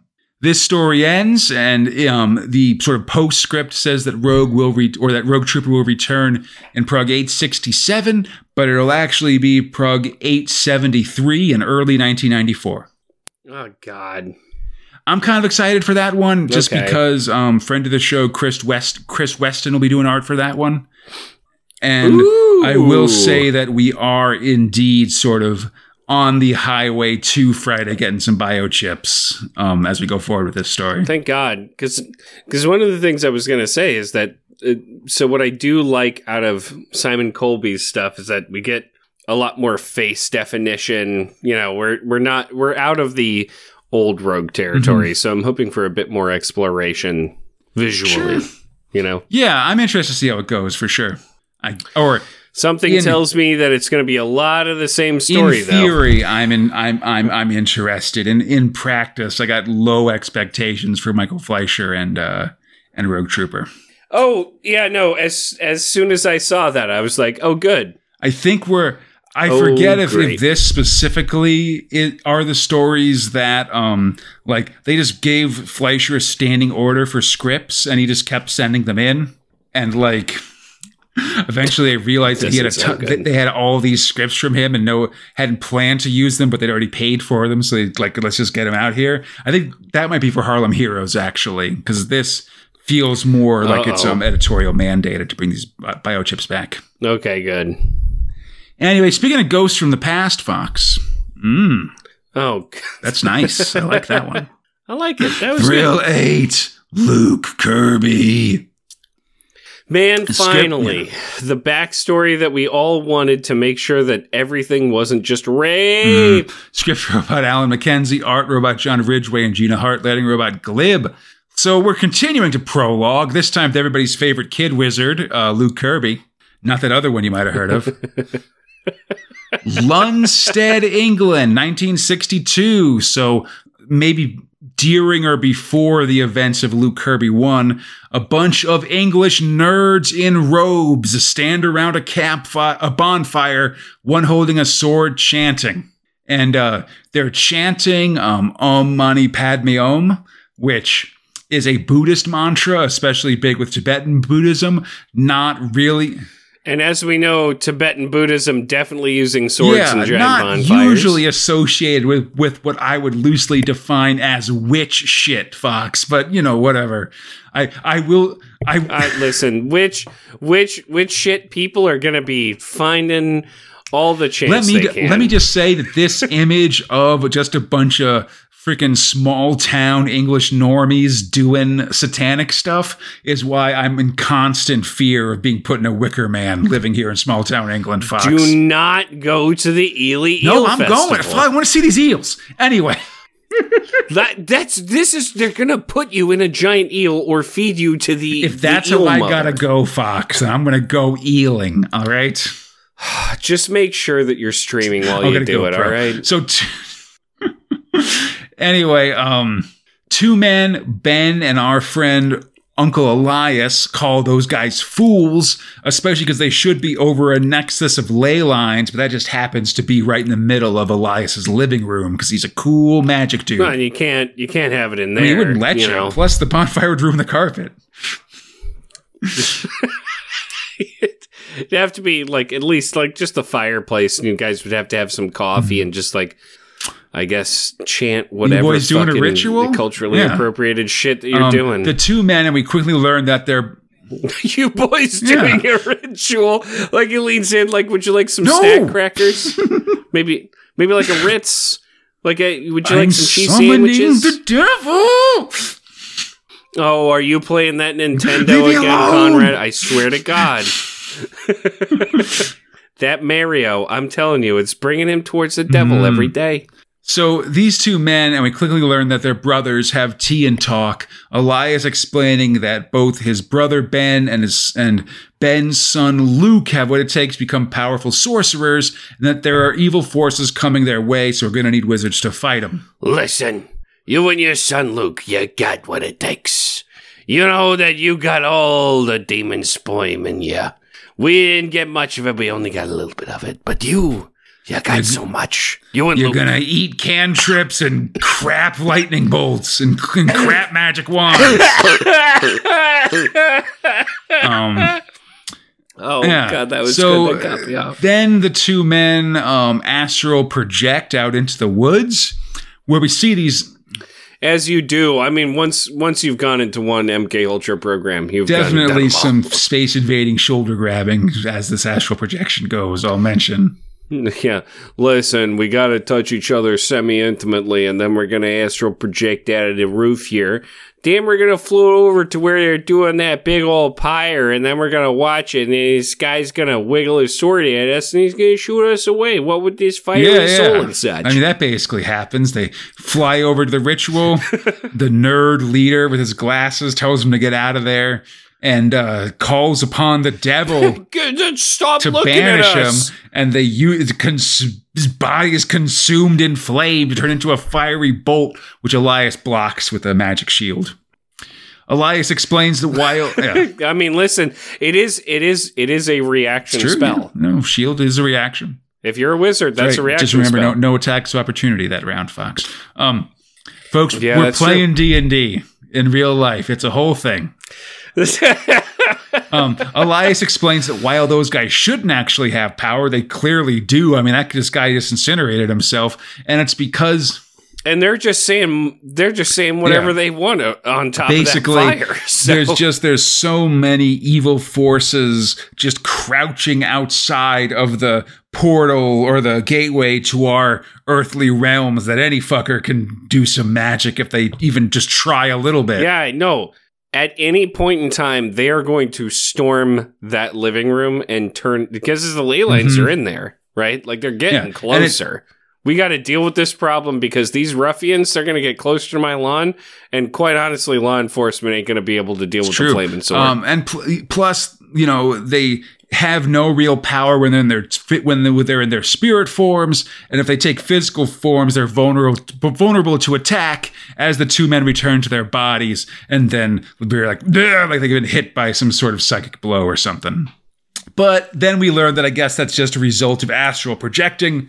Mm-hmm. as the brothers quickly snap out of it. But Ben you're just you're just fucking spent after shooting your goo out, of your body. But Ben has picked up a name as he returned to his body.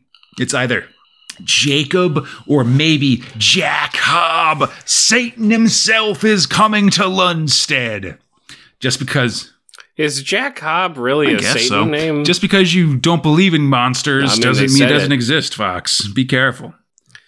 I mean, my favorite part of the next part of the comic is that there's a disembodied head that looks like it's shooting it's out good. the truck just from where it's put. Elias it's sits good. Ben down and shows him a vision of the dark future that will come if these demons take things yeah, over. That's the one. There's starving people and murders and car bombs, concentration camps, and a kid well, eating a hamburger. The kid eating the hamburger is in like comparison to the starving kid standing right next to him. You know. Sure, and there's the drugs and such, but if you look a little bit to the upper left, the older man, the way they put his disembodied head was over one of the pillars of explosion coming from a truck that's like, oh, it got blown up because it's a terrorist or whatever. But it looks like his head is shooting out of the I gotta admit, like, I couldn't stop staring all that sweet, sweet drug paraphernalia, Fox. I mean, there's so many pills and so much powder, and then also little packages of powder. Here's what I'll say about the artist here. Someone didn't want to add marijuana there because, you know, maybe that sticky icky that, uh, and they didn't want to add that there. Or maybe they're bad. presaging the rise of um fucking CBT pills and stuff like that, Fox. Oh God. Oh, I like I like that. It's like it's a CBD. CBD. that's what I'm trying to say. Yeah. Anyway, I I do like that they just have a needle with red yeah, goo inside.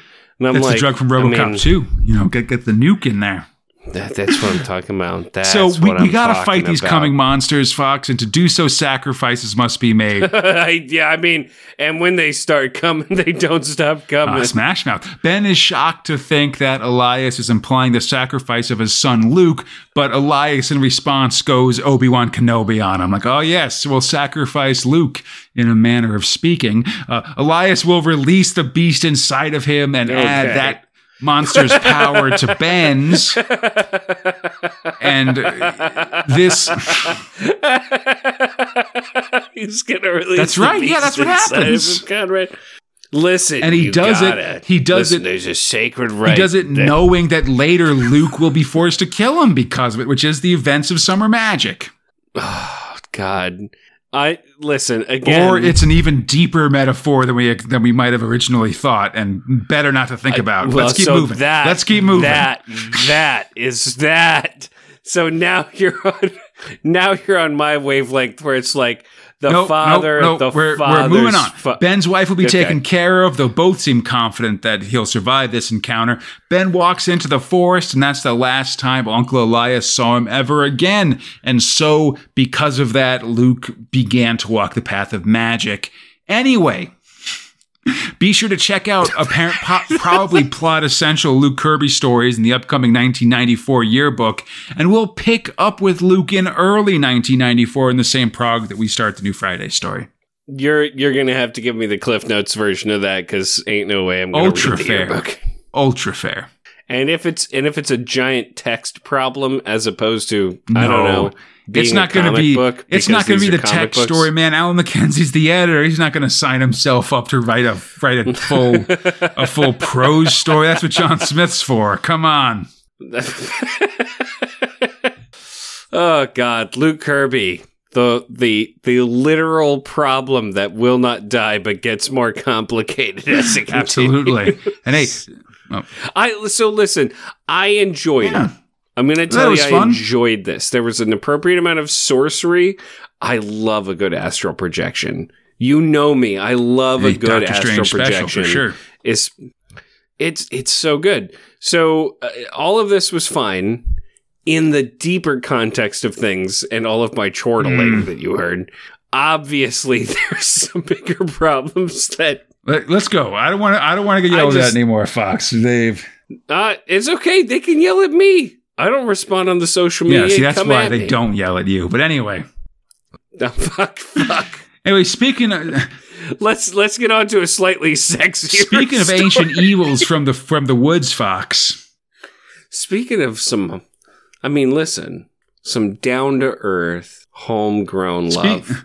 This is this is this is Speaking marital of take story. my wife, please. Hey, I got no respect. Oh no! Thrill, it's like the elevator joke all over thrill again. nine, Slaine.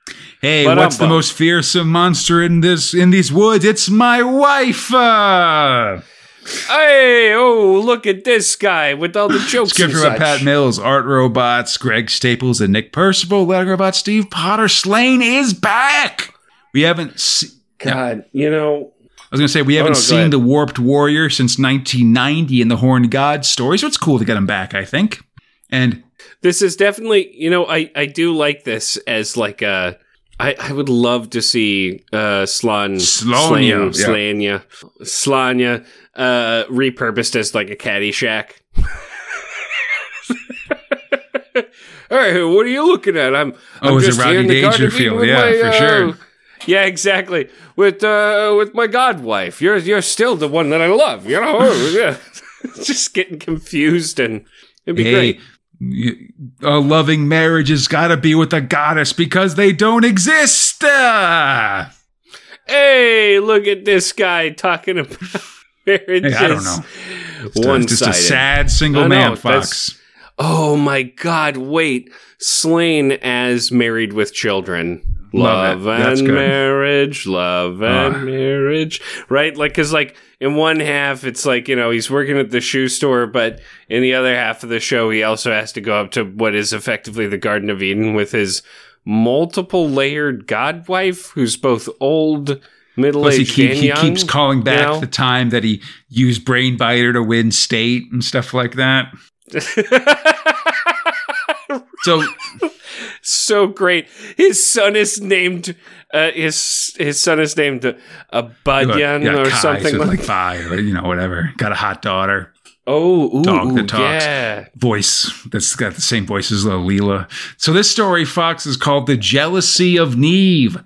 Slaine, right? You know this guy. He's High King of Ireland, living it up. And periodically he goes to spirit world to fool around with his heavenly wife, Danu, the earth goddess. It seems like that's that's most I mean, he'll what take he a- does. he'll- to be honest, I'm I'm on He'll take a month off to, I'm to fuck this goddess. this. I'm on Niamh's side in this. He hangs out with the goddess, fights the orcs and goblins that periodically threaten her realm, etc. She talks about the duality of nature a lot, as you do, and will sexually morph into a bird and things like that.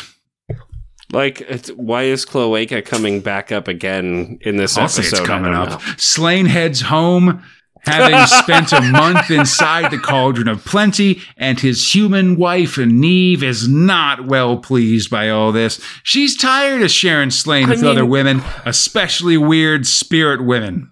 especially ones with the cloaca. I mean, listen, I so uh, all of the goddess shit aside, she's not wrong here. I mean, I don't know. You, uh, here's all I'm of two minds about it a little bit because she keeps, like, she keeps saying less that she's less ha- unhappy about Slaine sleeping around and more unhappy about him, like, going to the spirit realm and stuff. She keeps kind of implying that, like, the goddess doesn't exist almost, and she definitely does. And this is a world of dragons and evil wizards and stuff like that. Sure, I I think that that is the only leg in this horrible tribe situation that she has to stand on. Versus like, hey, bro, you know, we're together, yeah, right? but like, like. You keep going in. You keep jumping into that cauldron every time we Listen, need to not to make too many excuses for the philandering Slaine here, Fox, but the fact is, Slaine was married to Danu before he was married to Niamh. Right? Slaine became king and married to Danu while Niamh was still married to that dude that had the magic sword that got his hand cut off and then married some dude, some other dude. Technically, well, technically, beforehand they were smitten together. Yeah, but that together. that doesn't that doesn't Then mean anything. out. You know, they they they had a teenaged fling and then were apart for a long time. I mean, you're you're saying not not to think about the emotions of people, and these are clearly very uh emotional. And I'm saying that Niamh. Niamh So- willingly entered into a polyamorous relationship with Slaine, and now she's kink shaming, and that's not cool. That is that is fair. Uh, I think that she's just rolling back the polyamory now. She's not that into it, and they both need to have a conversation while Finally. shackled to a tree. you You know? Yeah, so they keep fighting, and then a druid with a skull hat and a glowing chalice shows up and says, Ah, I got the waters of forget- forgetfulness. Drink this, and you'll forget, and Niamh will forget her jealousy, Yeah, and so- Slaine will forget other women that he's fucked. So, dude comes in with a like a get out of jail free for you both card. The both of them were like, no, we'd rather be shackled Yeah, to the Niamh- tree. Niamh can't for- and like, there's no potty breaks well, I there. mean, there, there's always a potty break. You know, you just gotta gotta shift around I don't know. around They're the tree. very you know? tight to each other. And there's a goblin that comes and feeds you a bunch of stuff that quite honestly looks like you're going Solid. to have a doo doo. Yeah, neither agree to this. well, I don't know about solid. Probably soft or at the Gross. very least Um, and so there's only one way they can settle their differences, and that's to chain the both of them to a tree and keep, leave them there until they work things out. Niamh is stoked because she's just going to yell at Slaine for like two days. But as this happens, we see a big ape monster in the darkness that might have other plans. or as I would say, a gorgilla. Hmm. So the pair's been tied up there for a couple days and are finally kind of getting at least the roots of their problems a little bit. Niamh's really unhappy about. The roots of their problem Absolutely. tied to Yeah, a tree. on purpose. I love that.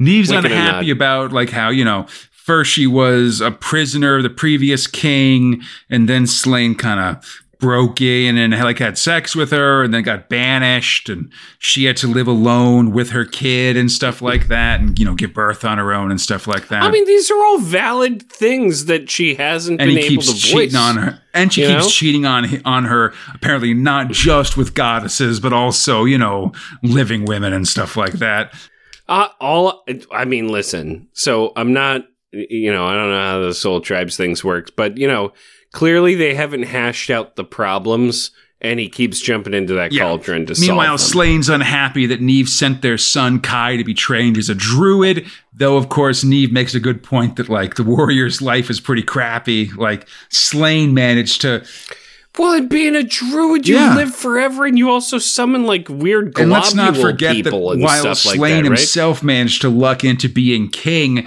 we'll all recall Slaine's own dad just dying drunk in the Wicker Man and stuff, like a common Conrad Fox, if I'm not careful. Uh, but exactly. Well, and, and here's the thing: is like that means that his son's got to kill him at some point. You don't want to put that on that kid's head. Plus, he's gonna know crazy ass magic. He's probably gonna be a Merlin whatever. appears to feed, um, to feed them both and to taunt Slaine. Again, it doesn't No. look good. That's like it is very much a, like a cauldron and spoon kind of base you know? monstrosity. And he also says that he's hard at work spending Slaine's riches and diddling his spare ladies. It's excellent. But before this can set off another round of arguments, Slade spots a strange beast in the forest, a wood woodwose. Nah, it's a it's a gorilla, but it's Yeah. a gorgilla, which is uh, a gorilla and Well, I'll say that a wood woodwose is an actual like European folklore kind of thing. All right, It's sort of a fucking. Could, did you push your Did you push your glasses I up when you wanted did, to tell buddy. It's sort of a cross, like what they look like varies from sort of a European Sasquatch to just kind of like a dude, a oh, a dude like carrying a club and wearing like a bush for pants. You know that kind of like That's a Bigfoot. it's basically a Brit, like like a Euro, a, a Euro version of a Bigfoot, along with the Sasquatch in Amer- the Americas and say the Yeti in in, in Asia. So it does it does exist. It's a big old monkey man living in your woods right now. Yeah, it's sort of very I, be- I listen. I'm out of out of all of out of all of the what do they call them? Uh, crypto Mhm. cryptozoology. It's uh cryptids. Out of all the cryptids that I could believe in, I'll believe in a Sasquatch. You know, I'd like to see some proof of this gas Sasquatch. All of it's pretty bullshit Ma- right now. Mothman all the way for that. me. Uh, Ah, anyway, eh. the beast is Eh. interested in them, maybe looking for a mate, and Slaine manages to break himself free of his bonds and, accra- and attack the creature. But once both of them are free, the beast runs away and disappears into a tree, as it seems that the that it is a wood spirit and it manifested to protect the forest from the injury of Slaine and Niamh's bickering, bickering. arguments. Ah, my wife. Yeah, uh, okay, like I it's so hard for me to like read this and be like, okay, it what what is this trying to say as as as a piece of prose, right? Where it's like, yeah, we tied you to a tree and the big problem that showed up and Well- eh, again, and I know you're going to get into this. It's like it disappeared and then it's like, "Oh, let's let's make up now because there was this well, they monster." walk home hand in hand, and You it's know? clear their argument really isn't settled, actually. She wonders if the two of them can dwell in honor again, but instead of like answering, they just kind of walk into the distance, and that's the end of this story. Slaine will be back next episode. Honestly, I I feel like he, here's what I want to say, Fox.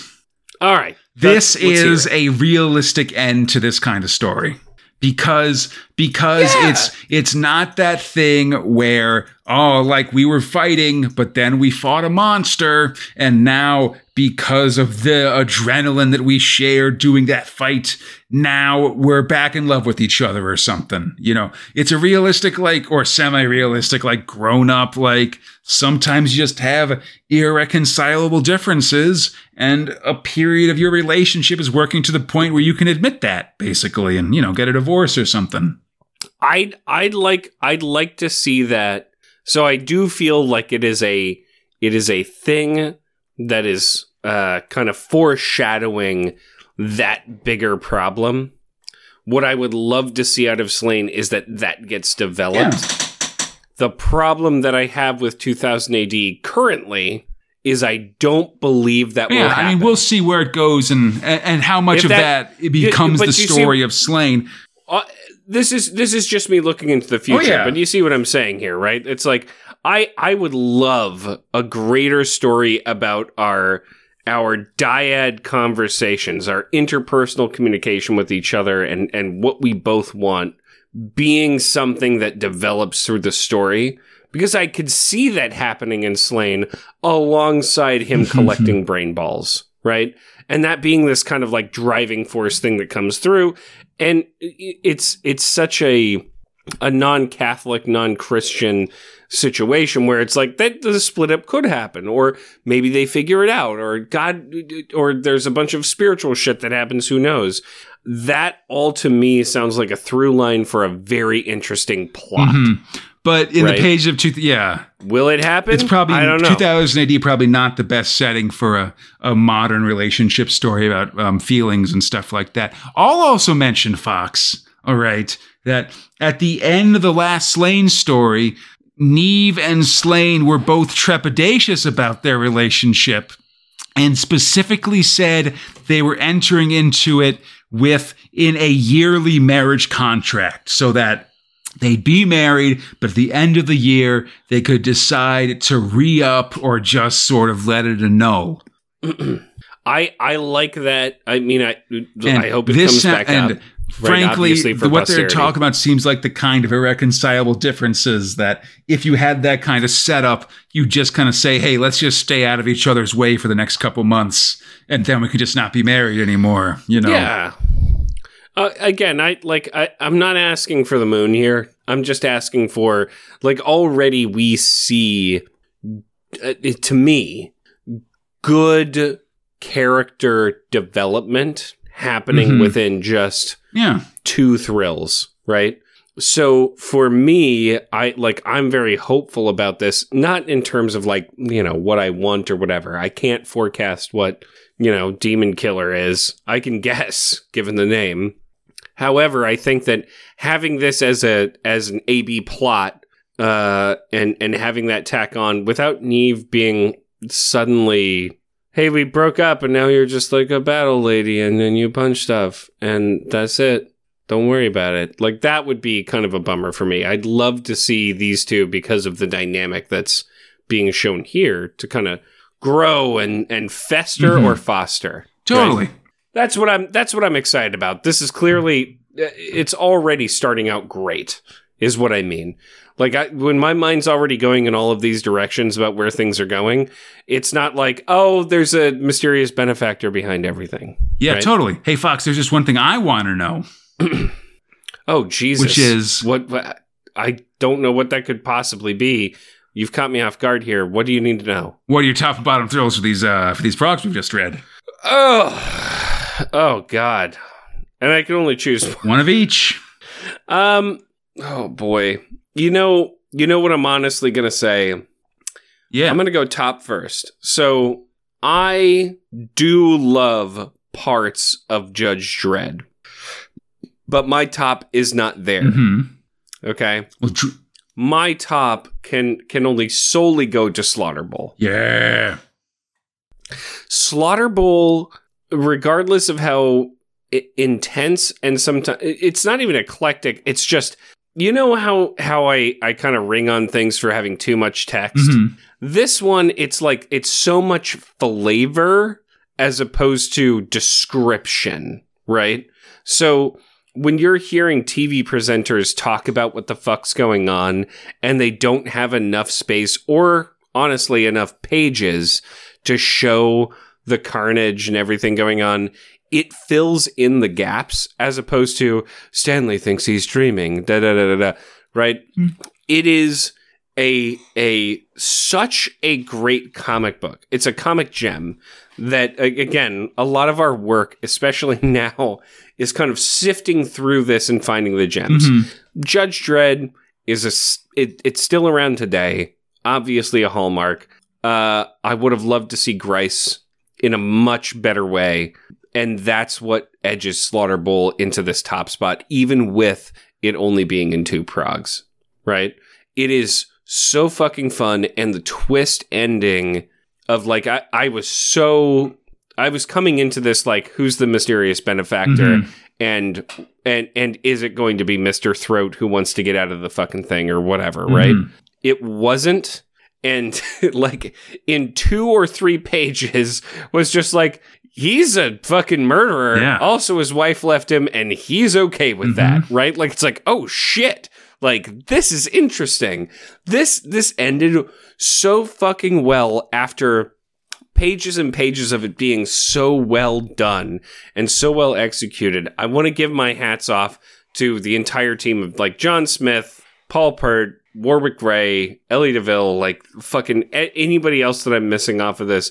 Th- this was a premium. This was premium diamond material. and again, like we we talk about uh, uh sci-fi sports quite a bit in terms of like something that we weirdly are are fond Yeah. of. There's no rules that they set up Mhm. here, right? It was attractive characters. Mr. Throat, I love Mr. Throat.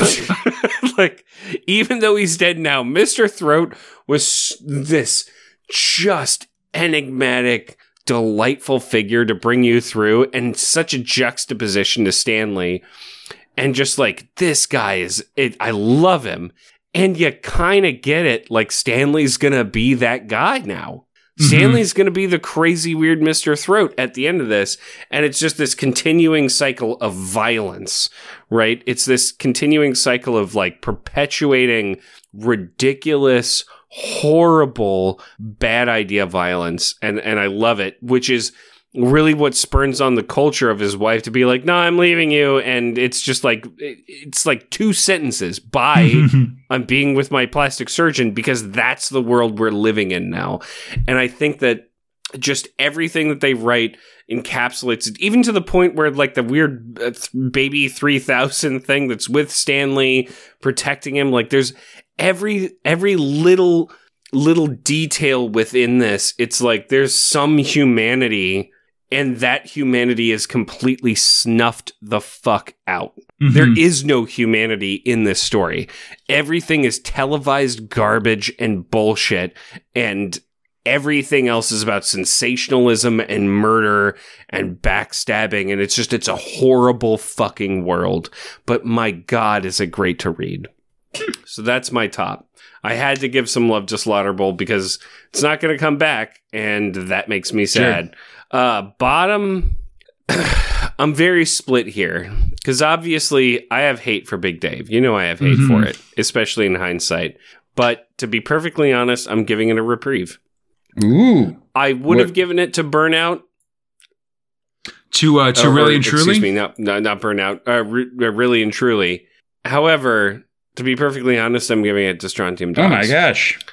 I I don't get what they're going for, and I don't understand why it's important, and I don't think that it fits within the meld that I would normally call a Strontium Dogs story, even if it was a side story, Mhm. right? I loved past tense the Gronk before he went into skateboarding and hanging out with goblins and blowing up a bunch of shit and like whatever. I'm glad they're expanding on this, I guess. Like the, these guys were hunted down for their pelts and shit. Like Yeah. It it just seems so at odds with what we know. And I don't think it's reconciling it with what we Yeah, know. I mean, I- I Dogs say- is such a huge it's such a huge thing with the people that I've talked to and that you've talked to and that people that we've talked with and and, and that you've kind of referenced for me is like Strontium Dog is fucking huge Yeah. Within the 2000 AD community. I would say this is this doesn't feel like yeah, that. this is not a well remembered period or a a nicely remembered period of the Strontium Dog um, and story. that's and, and that's sort of what I'm looking at because at the very least with Rogue Trooper it's it's more of the same you know with Luke Kirby it's you know I'm interested I guess every time I'm interested you know um really and truly could just fucking be nothing. Uh, like it's it's not much and it's a light enough read to where it's inoffensive. And Maniac 5 again like I said it's uh it's exactly what we probably wanted out of out of something that was uh uh um help me here with the words. I mean, I feel like Maniac Five is just sort of a of a mediocre thrill. Honestly, exactly. It it it's not it's, It's I it's don't just want to a just a dumb mid card story, basically. so so that's where I sit my top and my bottom and Conrad since I've opened up to you in such this way I I really I know this is a bit forward for our you know 200 something episode but I'd love to know Um, what are your what are your top and bottom throws? Oh man, I never thought you'd ask. No, um, Woo! um, man, I'll happily put Slaughter Bowl on top for me, man. I love that story. I'll take, I'll take the last, the final two progs of a John Smith story over almost anything in terms of just Oh, like wow. this is just exactly what I'm looking for in these stories. You know, he does it Because it's so he does all this stuff real well. The stories always end fun in these sort of stream of consciousness, amazing moments of, of, of explosive action and twists and stuff like that. Oh, it's great. Oh, it's a lot of fun. Really like this story. Like you said, the uh, the twist of the non-twist of just the guy who we've been saying is a serial killer this whole time actually is a serial killer and stuff and just the fact that you've spent all this time empathizing and feeling bad for him and you see that he's been and and they effectively they effectively made you feel yeah, that yeah, right that, that you've been feeling all of these feelings for him, and then he just sort of twists into this murderous grin and stuff like that. Is really, you know, that that's a twist I've seen before, but is always one that I like as well. Um, and then just score, you know, and then you top that off with the dino action, and I, you know, you mentioned it too, oh but god um, yeah i didn't even mention the dinosaur just like action. John Smith just doing his John Wagner impression here of just this um like you know excited sportscasters uh, viscerally just describing murder and chaos and stuff is hilarious. A, a great story all in all and just a nice it's a great dystopia. yeah, just a nice like 10 prog like dip in. You know it's a fun one and just a nice like sort of afternoon read or something like that. Highly recommended. so true. They they need to collect these in like a in a, a space spinner 2000 this, these are the diamonds we found collection volume Well, I think like hold on a second, actually. Oh ooh But um, but um, well, no, because uh, so often when we talk about stuff, they then like collect it so that the colle- the the, the the things I talk about in the store are then out of date, you know? Well, like- or they suddenly release one because they've been listening to Yeah. our podcast. So I, I should, yeah. What's up, I should have mentioned it. Yeah, sorry. There is a digital collection of uh, Slaughter Bowl. It came out in June of 2021. Um, yeah, and Well, you can get it. a get the digital Well copy of worth it. You know, it's a slim volume, and I think a lot of these digital only ones are, but also a really fun one. Um, How, and then how much is that in pounds? eight pound. I mean, I might buy I'll that. link you. Yeah. But um, then for my bottom, ooh, tempted to say Big Dave. Didn't like it that much.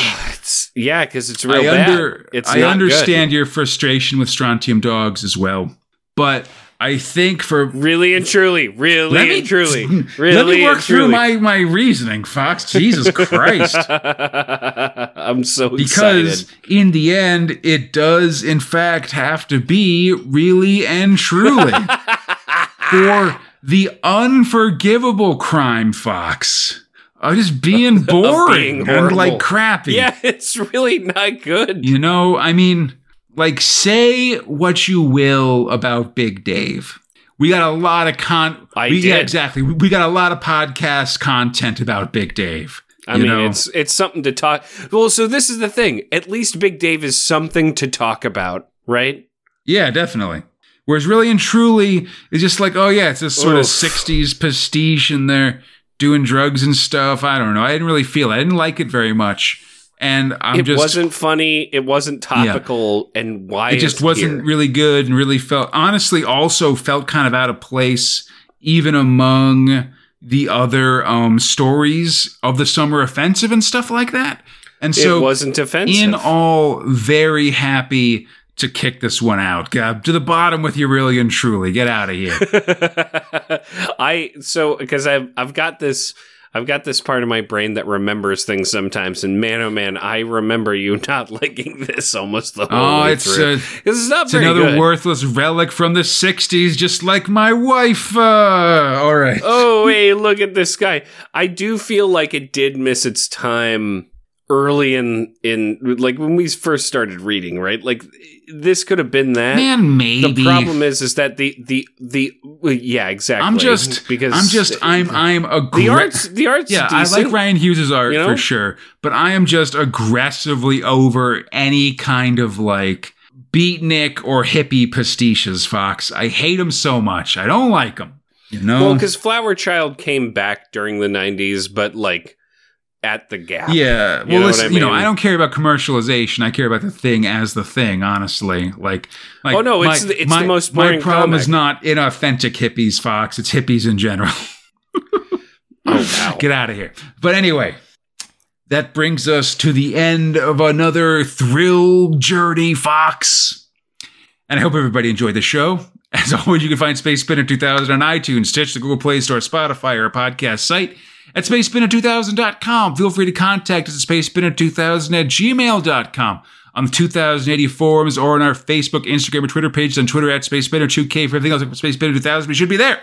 And hey, why not drop us a rating or a review wherever it is you're listening? It helps us out. This show, Fox, is brought to you by Steve Green, Robert Hardingham, and your friends, the 2080 Forums. If you'd like to join them and help support the show, we'd appreciate it. Check out our Patreon at patreon.com slash Crataline, our podcast network. You can support the show and get rewards. Then come back next time as we Huh? finish up Inferno and roll out some new adventures for Tyranny Rex, Slaine, an all new Robo Hunter, Okay. and a hot 90s No. version of Mean Arena. Okay.